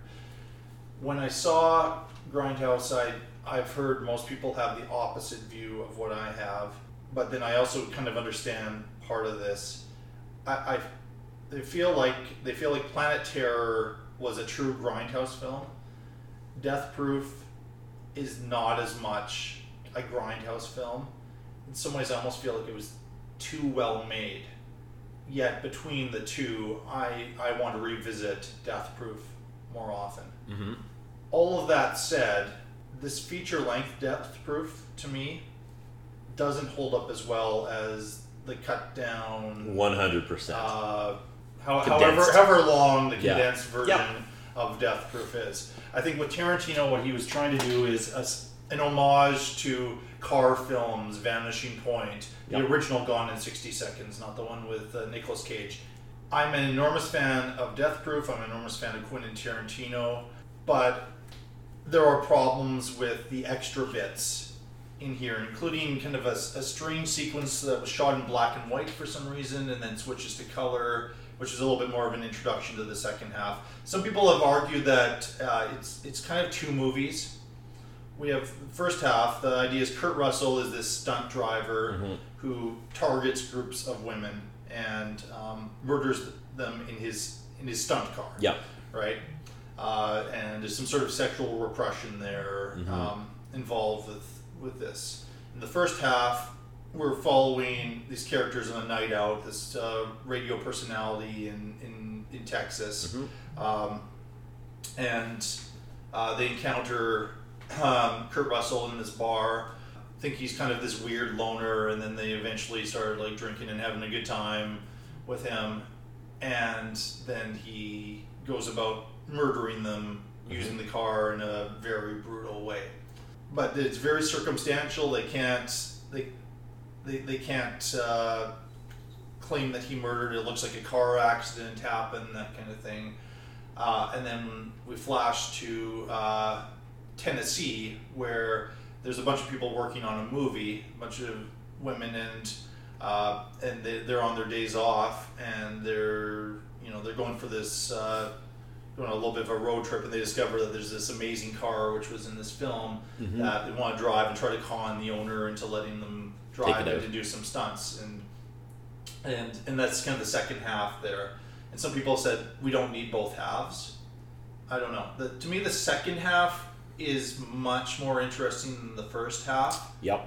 Even though I, I have grown to appreciate some subtleties in the first half, but Tracie Thoms, um, who's not that well known an actor, she was the original cast of, of Rent uh, on Broadway. Uh, she's appeared in a few films. She is absolutely outstanding.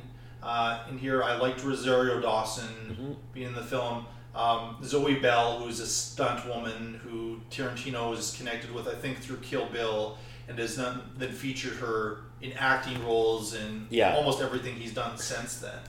Uh, she's just a really charming presence in the Mhm. movie, too. Russell is solid. This was kind of like Tarantino, what he tries to bring back people's careers. Mhm. I'm not sure Russell or uh, Kurt Russell's career was ever In jeopardy. in jeopardy.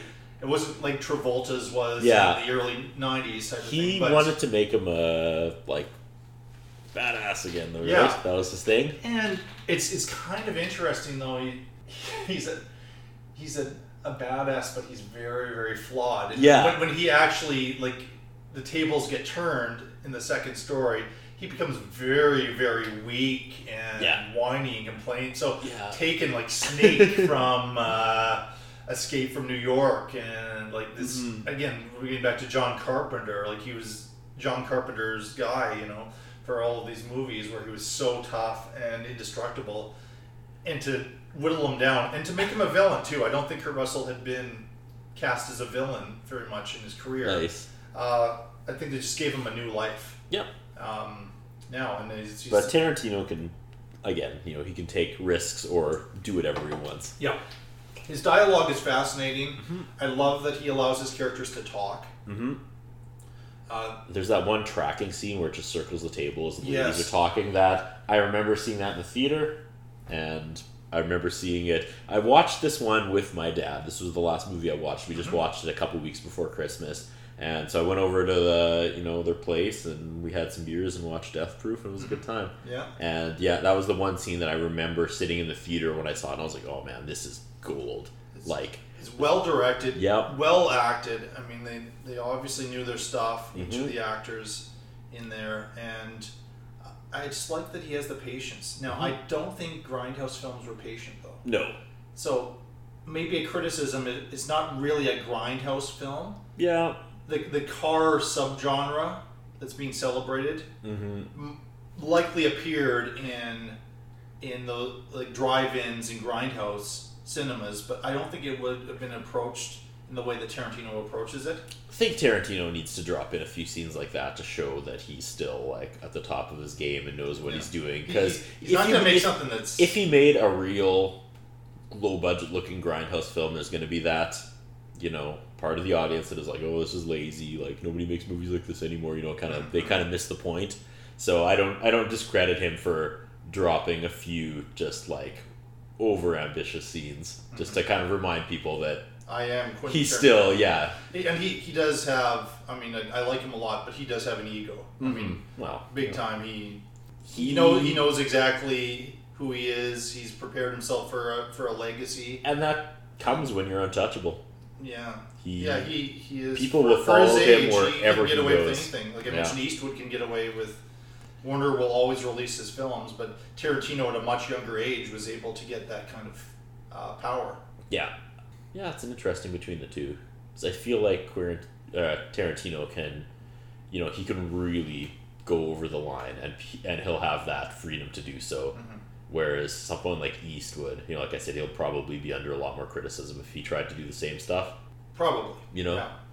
like if Tarantino did Gran Torino, he probably would have like upped the He would have been criticized for the, the politically incorrect language because in ja- after Jackie Brown Mhm. he used the N word a lot. It was Samuel L. Jackson usually using it. Yeah. A very prominent black actor. But Spike Lee went after Tarantino for using the N word Mhm. in his films as liberally as, as he has.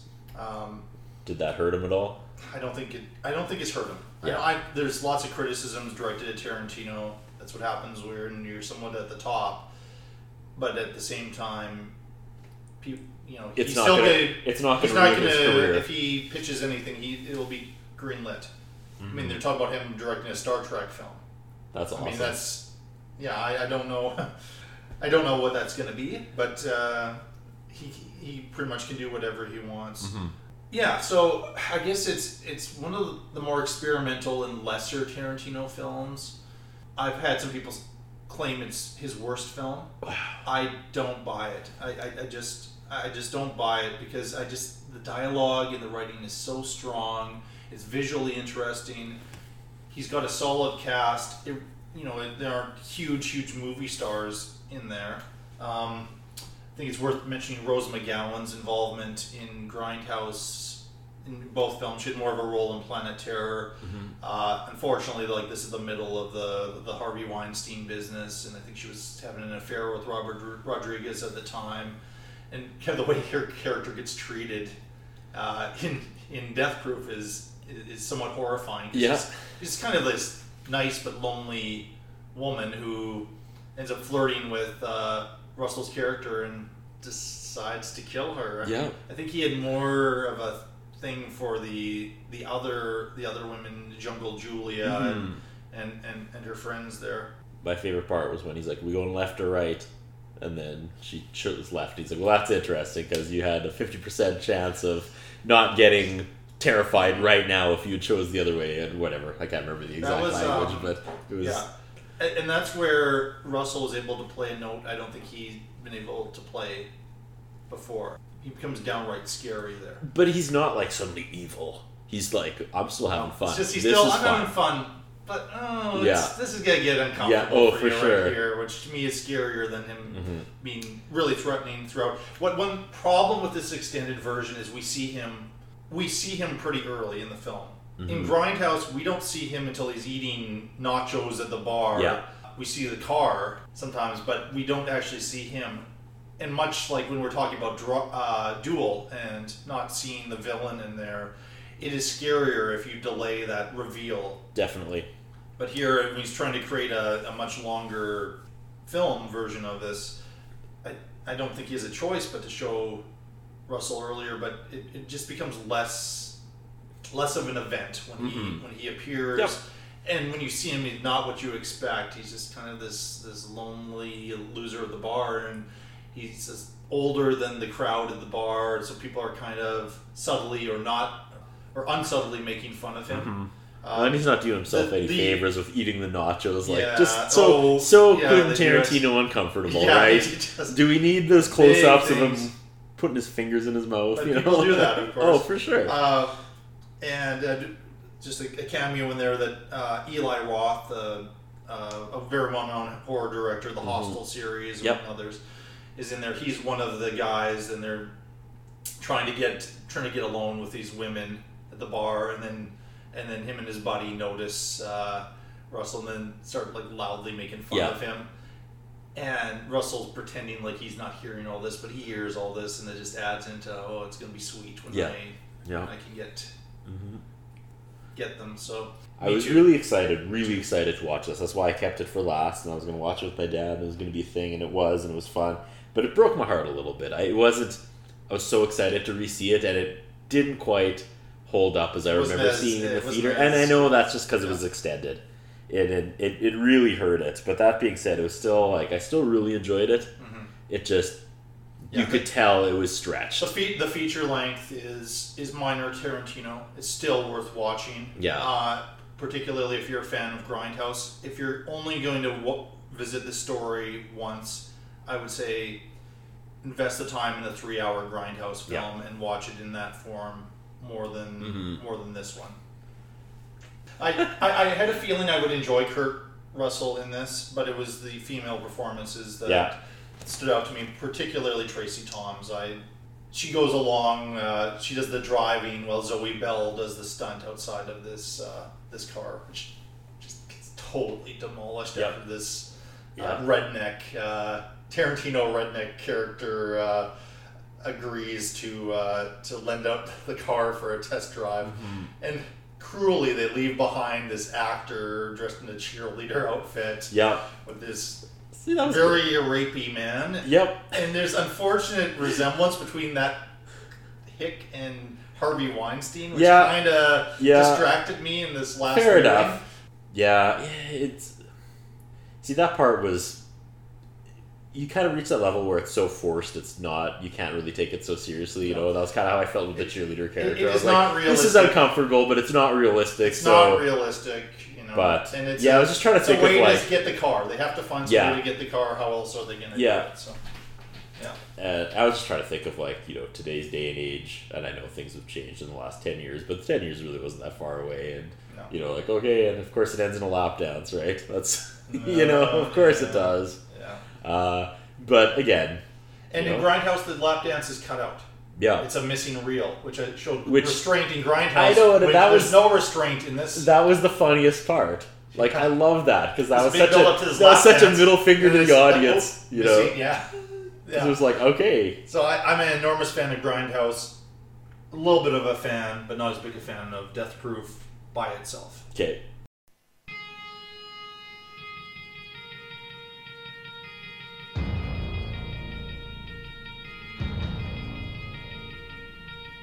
Hold on a minute. Don't you think we ought to talk? What, about how I'm gonna run? Sure. About how you've managed to live as long as you have. Think you can drive? Well, we can drive. We can drive beyond the limits of the tires, the engine, the car, anything else. There's nothing I can't do with a race car.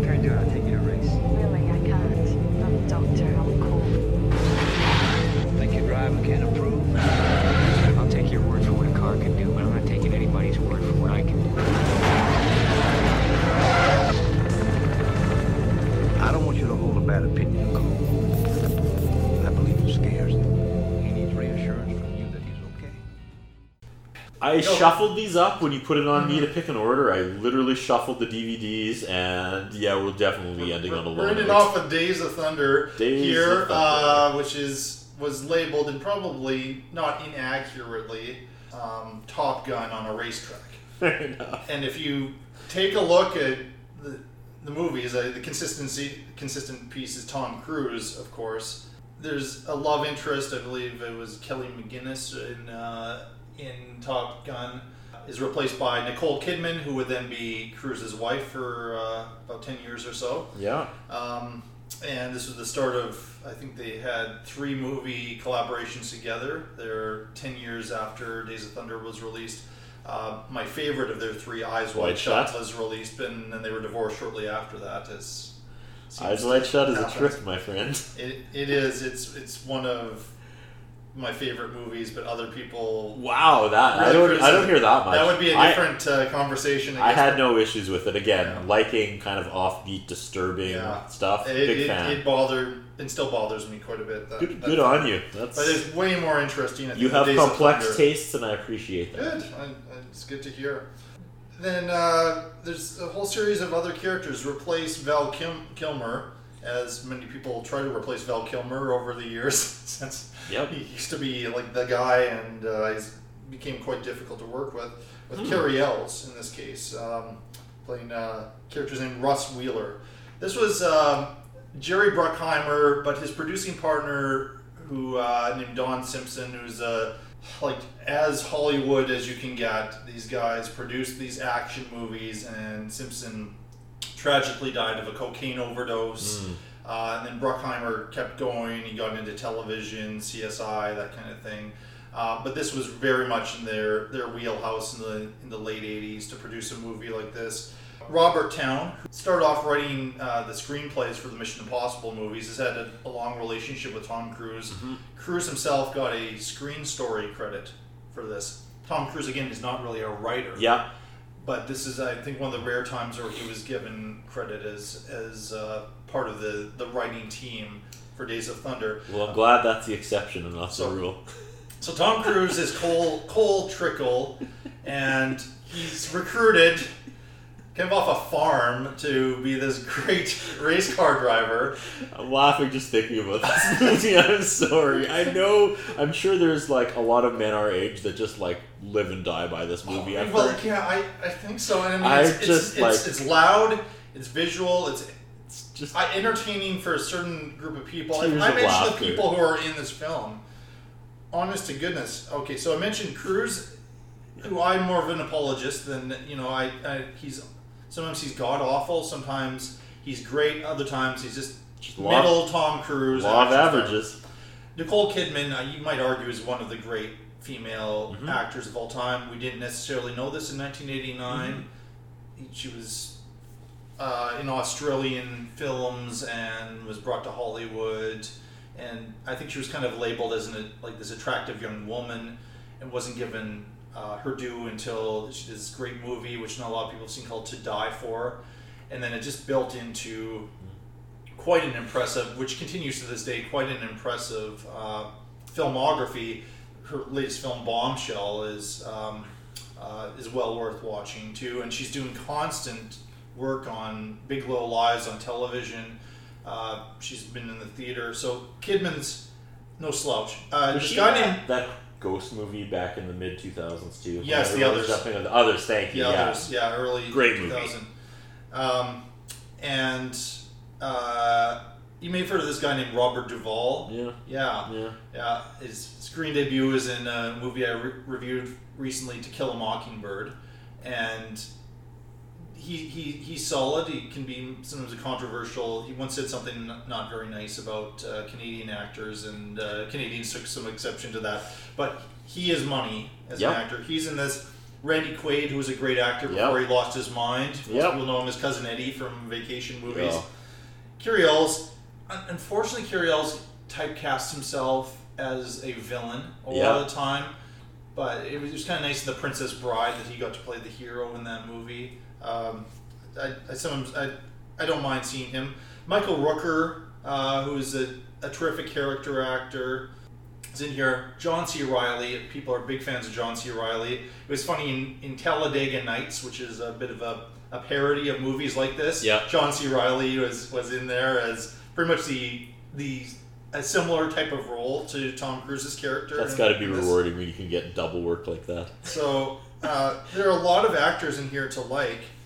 And they I- all I- I read of- this. They all read the script and said, "Yeah, Well, late '80s, Tom Cruise is yeah." No, star no. vehicle. There's sure it money was- to it. There's careers to be had. I'm sure it was a license to print money. It was a licensed print money. I think the movie did quite well. Maybe not as well as, as Top Gun.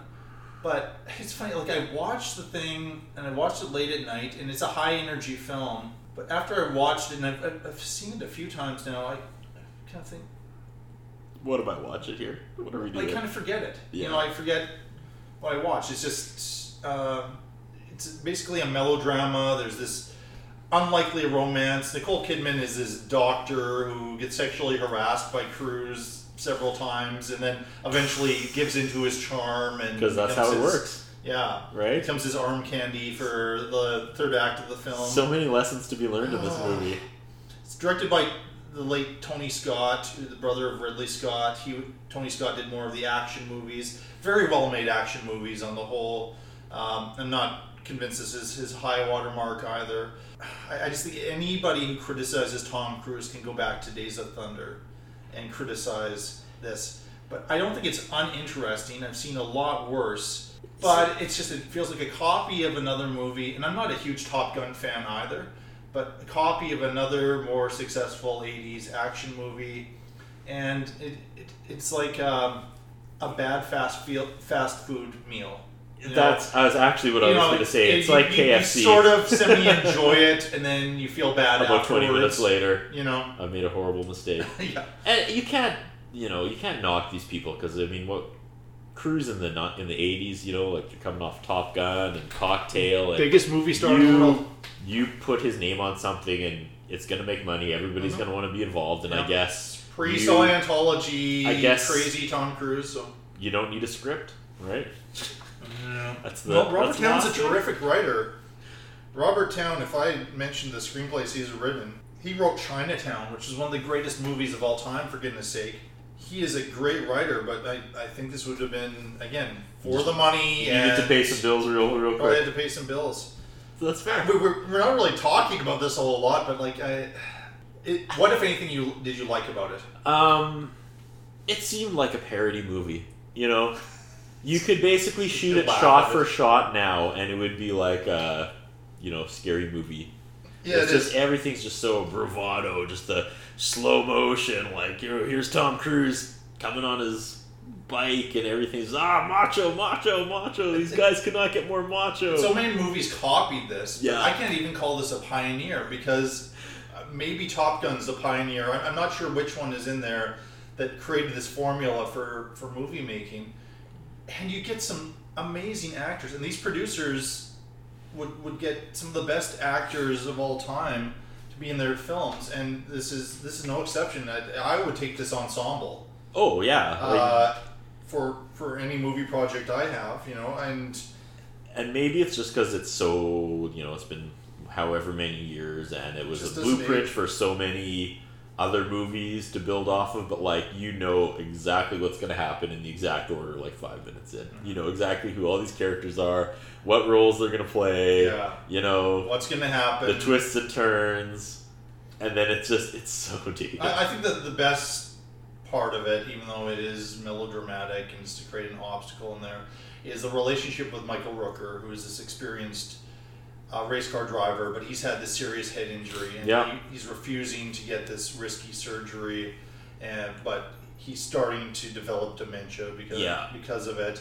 And it, it just shows like a different side to Michael Rooker's. But it takes so long acting to get there.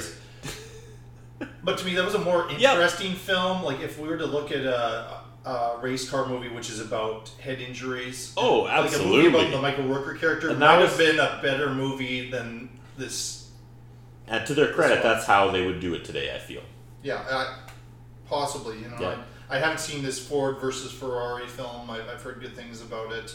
Uh, and I, I, there was uh, I forget the name of the one that Ron Howard directed a few years ago that got some some attention. These are all kind of real life racing stories. Uh, I'm not sure it's my favorite part of even in the subgenre of car films, racing movies. Um, but I think if you are just looking for a brainless action movie, you could do worse than this. Or maybe even if you just want something in the background and you put it on mute and, and just I don't even know if See you would call it a brainless action movie because they try to inject some sort of, I don't know, lessons or narrative, and then you're Oh, just like, it's so "Uh, forced. It is, it's so forced. I don't want to hear that. So I The- want to. right? You, I feel like you can't just turn your mind off and watch this because it keeps trying to turn your mind back on, and then it's just it gets worse and worse. Makes it more that part where the cops pull them over is one of the worst scenes I've ever seen in any movie ever. Oh, with the, the stripper thing, or Is it a stripper or is it a prostitute? I don't, I don't know. I don't know what's going on there. There- Because she Yeah, she yeah, molests him, yeah. and everybody's whooping and hollering as as you do. But then it's like I don't know. They- start But making then that out. leads into like the supposed payoff is when, I know, I is know. when we first see Nicole Kidman and, And he he thinks he, doesn't take her seriously as a doctor, which is so sexist. I know, and he then immediately thinks gropes she's a, her. She's a yeah gropes her, and then by the end of the movie they're a couple. I mean, it's Because I mean, despite having broken ribs and probably like urinating blood from his accident, he thinks that oh they're up to it again, and they've hired the sexy nurse. and yeah, and then uh, you know, and then This movie and does Robert not- Duvall's trying to stop this from happening and goes and apologizes for yeah. for his rapey behavior after. It, it's not, just so not uh, treat the women folk very well. No. And And, then- you can tell it's a male produced movie Yeah. From start to finish, and it's like the, the worst of that aspect of Hollywood. Absolutely, because he wins her over, right? Yeah. Despite you know Despite groping a, a doctor and you know And now I one of the highest professions you can get, and it's So like I, don't oh, think, I don't think Nicole Kidman would sign on to this project now, Yeah. or if so, she would make some dramatic changes to it because she has that power. At that time, Yeah. she just it's going to help my career to be in this big action movie, and Yeah, I it worked in out for her, Tom guess. Cruise. So But you know, the takeaway from that is despite the uh, discipline, the most important thing is that she's attractive. That trumps everything, right? As a doctor, it was just I was I was almost covering my eyes at that part, yeah, I, I just found it very uncomfortable. and then she pushes and then through the that. rest of the plot, I was just kind of like, I just don't care. I was just really Yeah. having trouble caring it. Then there's a one wheelchair more race. nice thing I can say about it is it's a Blu-ray copy, and it looks really good. Yeah. it sounds really good. There's a wheelchair race. Come on, a wheelchair race. Like like, believe it or not, um, and I, I had forgotten this. Uh, let's see where I can find it here. Um, this is an Academy Award-winning film. Ugh. It won the Academy Award for Best Sound. Hmm. Which makes sense. Yeah. Because of the race car. Yeah. But that's that pretty much says everything about it there. It's it's sound and noise and spectacle, but it's Knocking it's on very Heaven's empty. Door by Guns N' Roses was on the soundtrack, and that's like the one bright spot for me. There you go. We found something nice to That say was about yeah, it. Yeah. heck of a song. Use Your Illusions Two is a great album. That's I the- just it- that's that. This movie makes me giggle. It's Yeah. just it's atrocious, absolutely atrocious. Good enough, I think, on that front. Right? Atrocious is the word.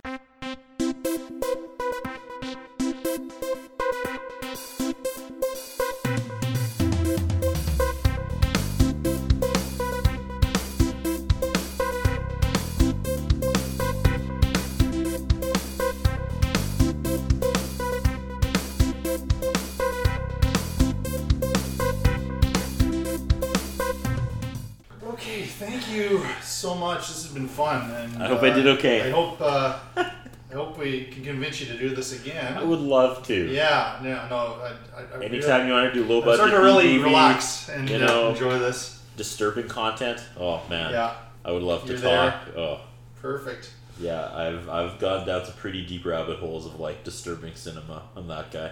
Mm hmm Yeah.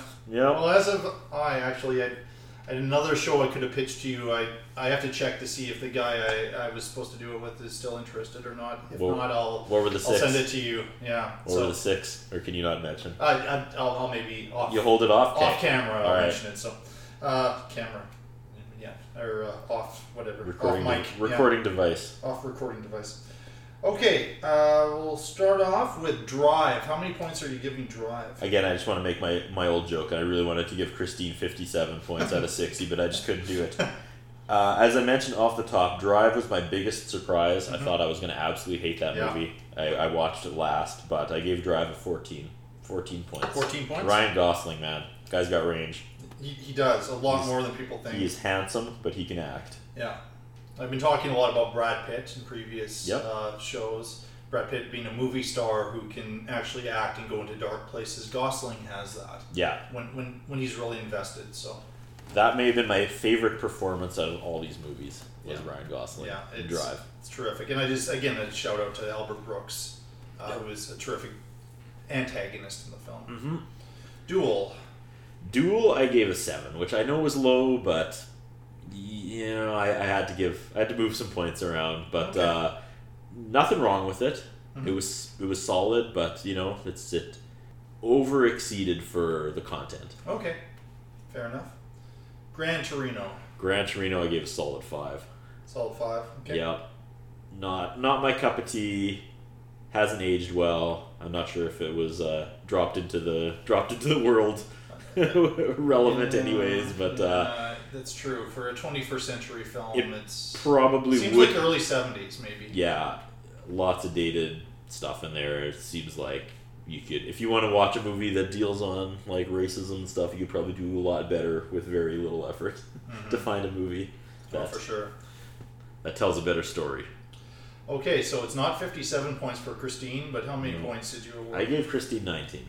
19 that was my favorite movie of uh, of the six by well by five points, I guess. Yeah, I, I guess it seems that way.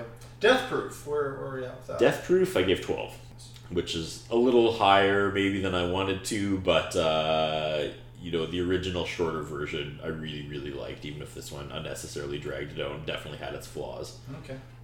Yeah. Yep. Fair enough. Which leaves Days of Thunder. got a three. Three points. All right. I laughed. That was three points just for cringy laughter. that at least it's some entertainment. I mean, you got. Did you ever watch like Fromage on Much Music? No. Okay, Ed the Sock used to do this year-end show every like New Year's Day where he called Fromage and he would just like pick apart the most cringy, you know, not funny videos, but videos that weren't supposed to be funny. And I feel like I wish if he did it for movies that like he could probably just Days do an hour Thunder. on Days of Thunder because that was the vibe I got. It's like this isn't supposed to be funny, but just the like inappropriate messaging and dated stereotypes that Mm. like aren't even really offensive. It's just like it's so over the top, like toxic masculinity that it's almost funny. You like you almost can't even take it Yeah, I serious. Hopefully, or else you just get really angry. Uh, but in 1989, it makes more sense. That Oh, that absolutely. Than, Gran Torino, you know, nearly Yeah. 20 years after Yeah. that. I, I gave. I'm a big fan of Drive. Okay. Uh, it was. Was. It's my, my favorite of the list. Okay. Uh, I give it 17. So, So- a grand total of 31 points. Drive Uh, is I'm gonna guess it's safe. Uh, probably. It's going back uh, Duel, shelf. I Duel was my second favorite, sixteen points, Ooh. so just one point less there. It it just bothers me, and I, I'm left with questions and just doing so much with so little. Yep. It's very impressive to me. And again, the, maybe the most independent spirit of, of the six movies here. So it is 23 points. I gave seven to Gran Torino. Hmm. Um, again, I, I just cannot completely separate myself from. I think there's potentially a really good movie in here if somebody could have convinced Eastwood to sort of take things in a slightly different direction and maybe delve a little bit deeper into like what's actually happening in in communities that yeah it's like that Back to the Future idea of uh, Hill Valley and uh, and when time gets altered, Hill Valley in 1955 versus the alternate 1985, which is just violence and gangs and all that stuff. Absolutely. And it, a, a different type of examination of that, and still have that perspective of like the person who's lived there uh, his entire life and doesn't want to leave, but yeah, doesn't understand what's going on around him. I still think there's potential there. So He wanted to say something profound, but he just didn't. I, I definitely don't like Christine as much as you do Mhm. and your dad, unfortunately. But uh, I give it seven points. Uh, so it, it gets 26. Okay. Uh, your 19 helped it out quite a bit. Mhm. Uh, it's definitely a worthy entry in John Carpenter's canon. It is. Uh, I, I, I like the novel more. Than I was gonna like say you came into this loving the novel, And I and, that perhaps gonna if hurt. I sit back, I'm gonna be, I'll be like kicking myself for being so biased. I should just judge the movie No. as is. Influences But play a huge If I'm looking at being scared, I'm not sure I'm scared. I'm not sure I was as invested in the characters in the movie as I was in the novel, Mm-hmm. and uh, maybe it just it just clouded my uh, perspective. You got to add that in though, because I had huge hopes for Gran Torino, and that's why I gave it such a low score. So score. you had high expectations, were disappointed. Huge. And then Christine, I had low expectations and was blown And I think away. I had high expectations for Christine just because of the caliber of people, at least behind the camera, if nothing else. It's fair, man. And and it's fine. You know, it's fine. Uh, Death Proof, I, I gave eight, uh, which is pretty Wow. low for a Quentin Yeah. Tarantino film. But this version of it is just not as good as the Grindhouse Yeah. version. Uh, but I, I still appreciate it. Um, and I gave five to Days of Thunder. Uh-oh. Um, it's it's a, a popcorn movie of the 80s. It's an artifact, but probably not the greatest of artifacts. But so where we're at is Drive had the most points with 31. Then Christine, 26. Duel, 23. Death Proof at 20. Uh, Gran Torino had 12. And with a measly 8 points, Days of Thunder. So I'd say now, that's a, I'd say that's a generous eight points for Days of Thunder. perhaps, yeah. And we really ripped it apart. so, this comes to the exciting part. the So this is the exciting part. So Days of Thunder is actually part of a collection. So I had people questioning, well, are you going to bring up movies that are part of a collection? This is a Tom Cruise Blu-ray collection um, that it's part of. Uh, I, I would like to hear what I should be doing with Days of Thunder because I have to get it out of my movie collection now. Well, now it gets complicated because it's part of a larger collection. So, what other movies are in this Tom Cruise Blu-ray collection that you? Well, as I mentioned, Minority Report is in Okay. there. Uh, War of the Worlds, which will be a conversation for another day. I have to See, dig it the, out to see the collector in me though there. makes me uncomfortable because what is the packaging? Is it just like a sleeve? I'll grab it. Is it a sleeve with like four or five independently removed uh, DVD or sorry Blu-ray cases, or is it like the high-end one piece with like pages in it? This is what it I'm looks like here. here. Okay, I'll try to describe it. Okay, so it's one case. Collateral is also uh, and it has okay, yeah. also in there. I would feel comfortable breaking this up.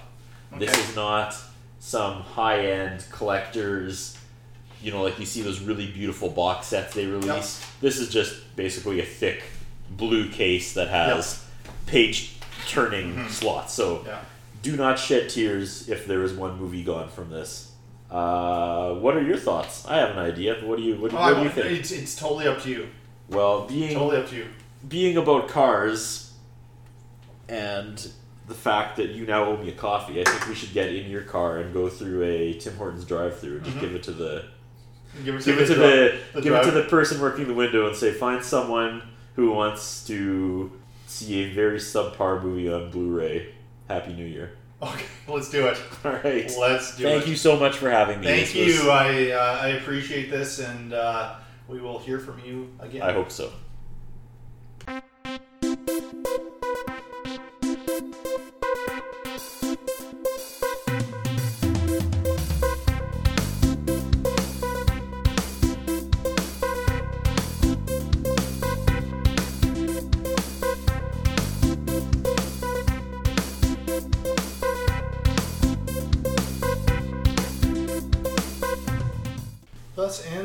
Episode four of the Shelf Shedding Movie Show. I want to thank Curtis again, especially for that creative way of getting rid of Days of Thunder from my movie collection. It seemed like uh, the person at the Tim Hortons drive-through that we just went through uh, appreciated receiving this Blu-ray and said she's going to watch it. So uh, more power to her. Again, it's starting to get creative and a lot of fun, and looking forward to uh, recording the next episode. Uh, just a reminder if you have some feedback, uh, please send the feedback to shelfsheddingmovieshow at gmail.com.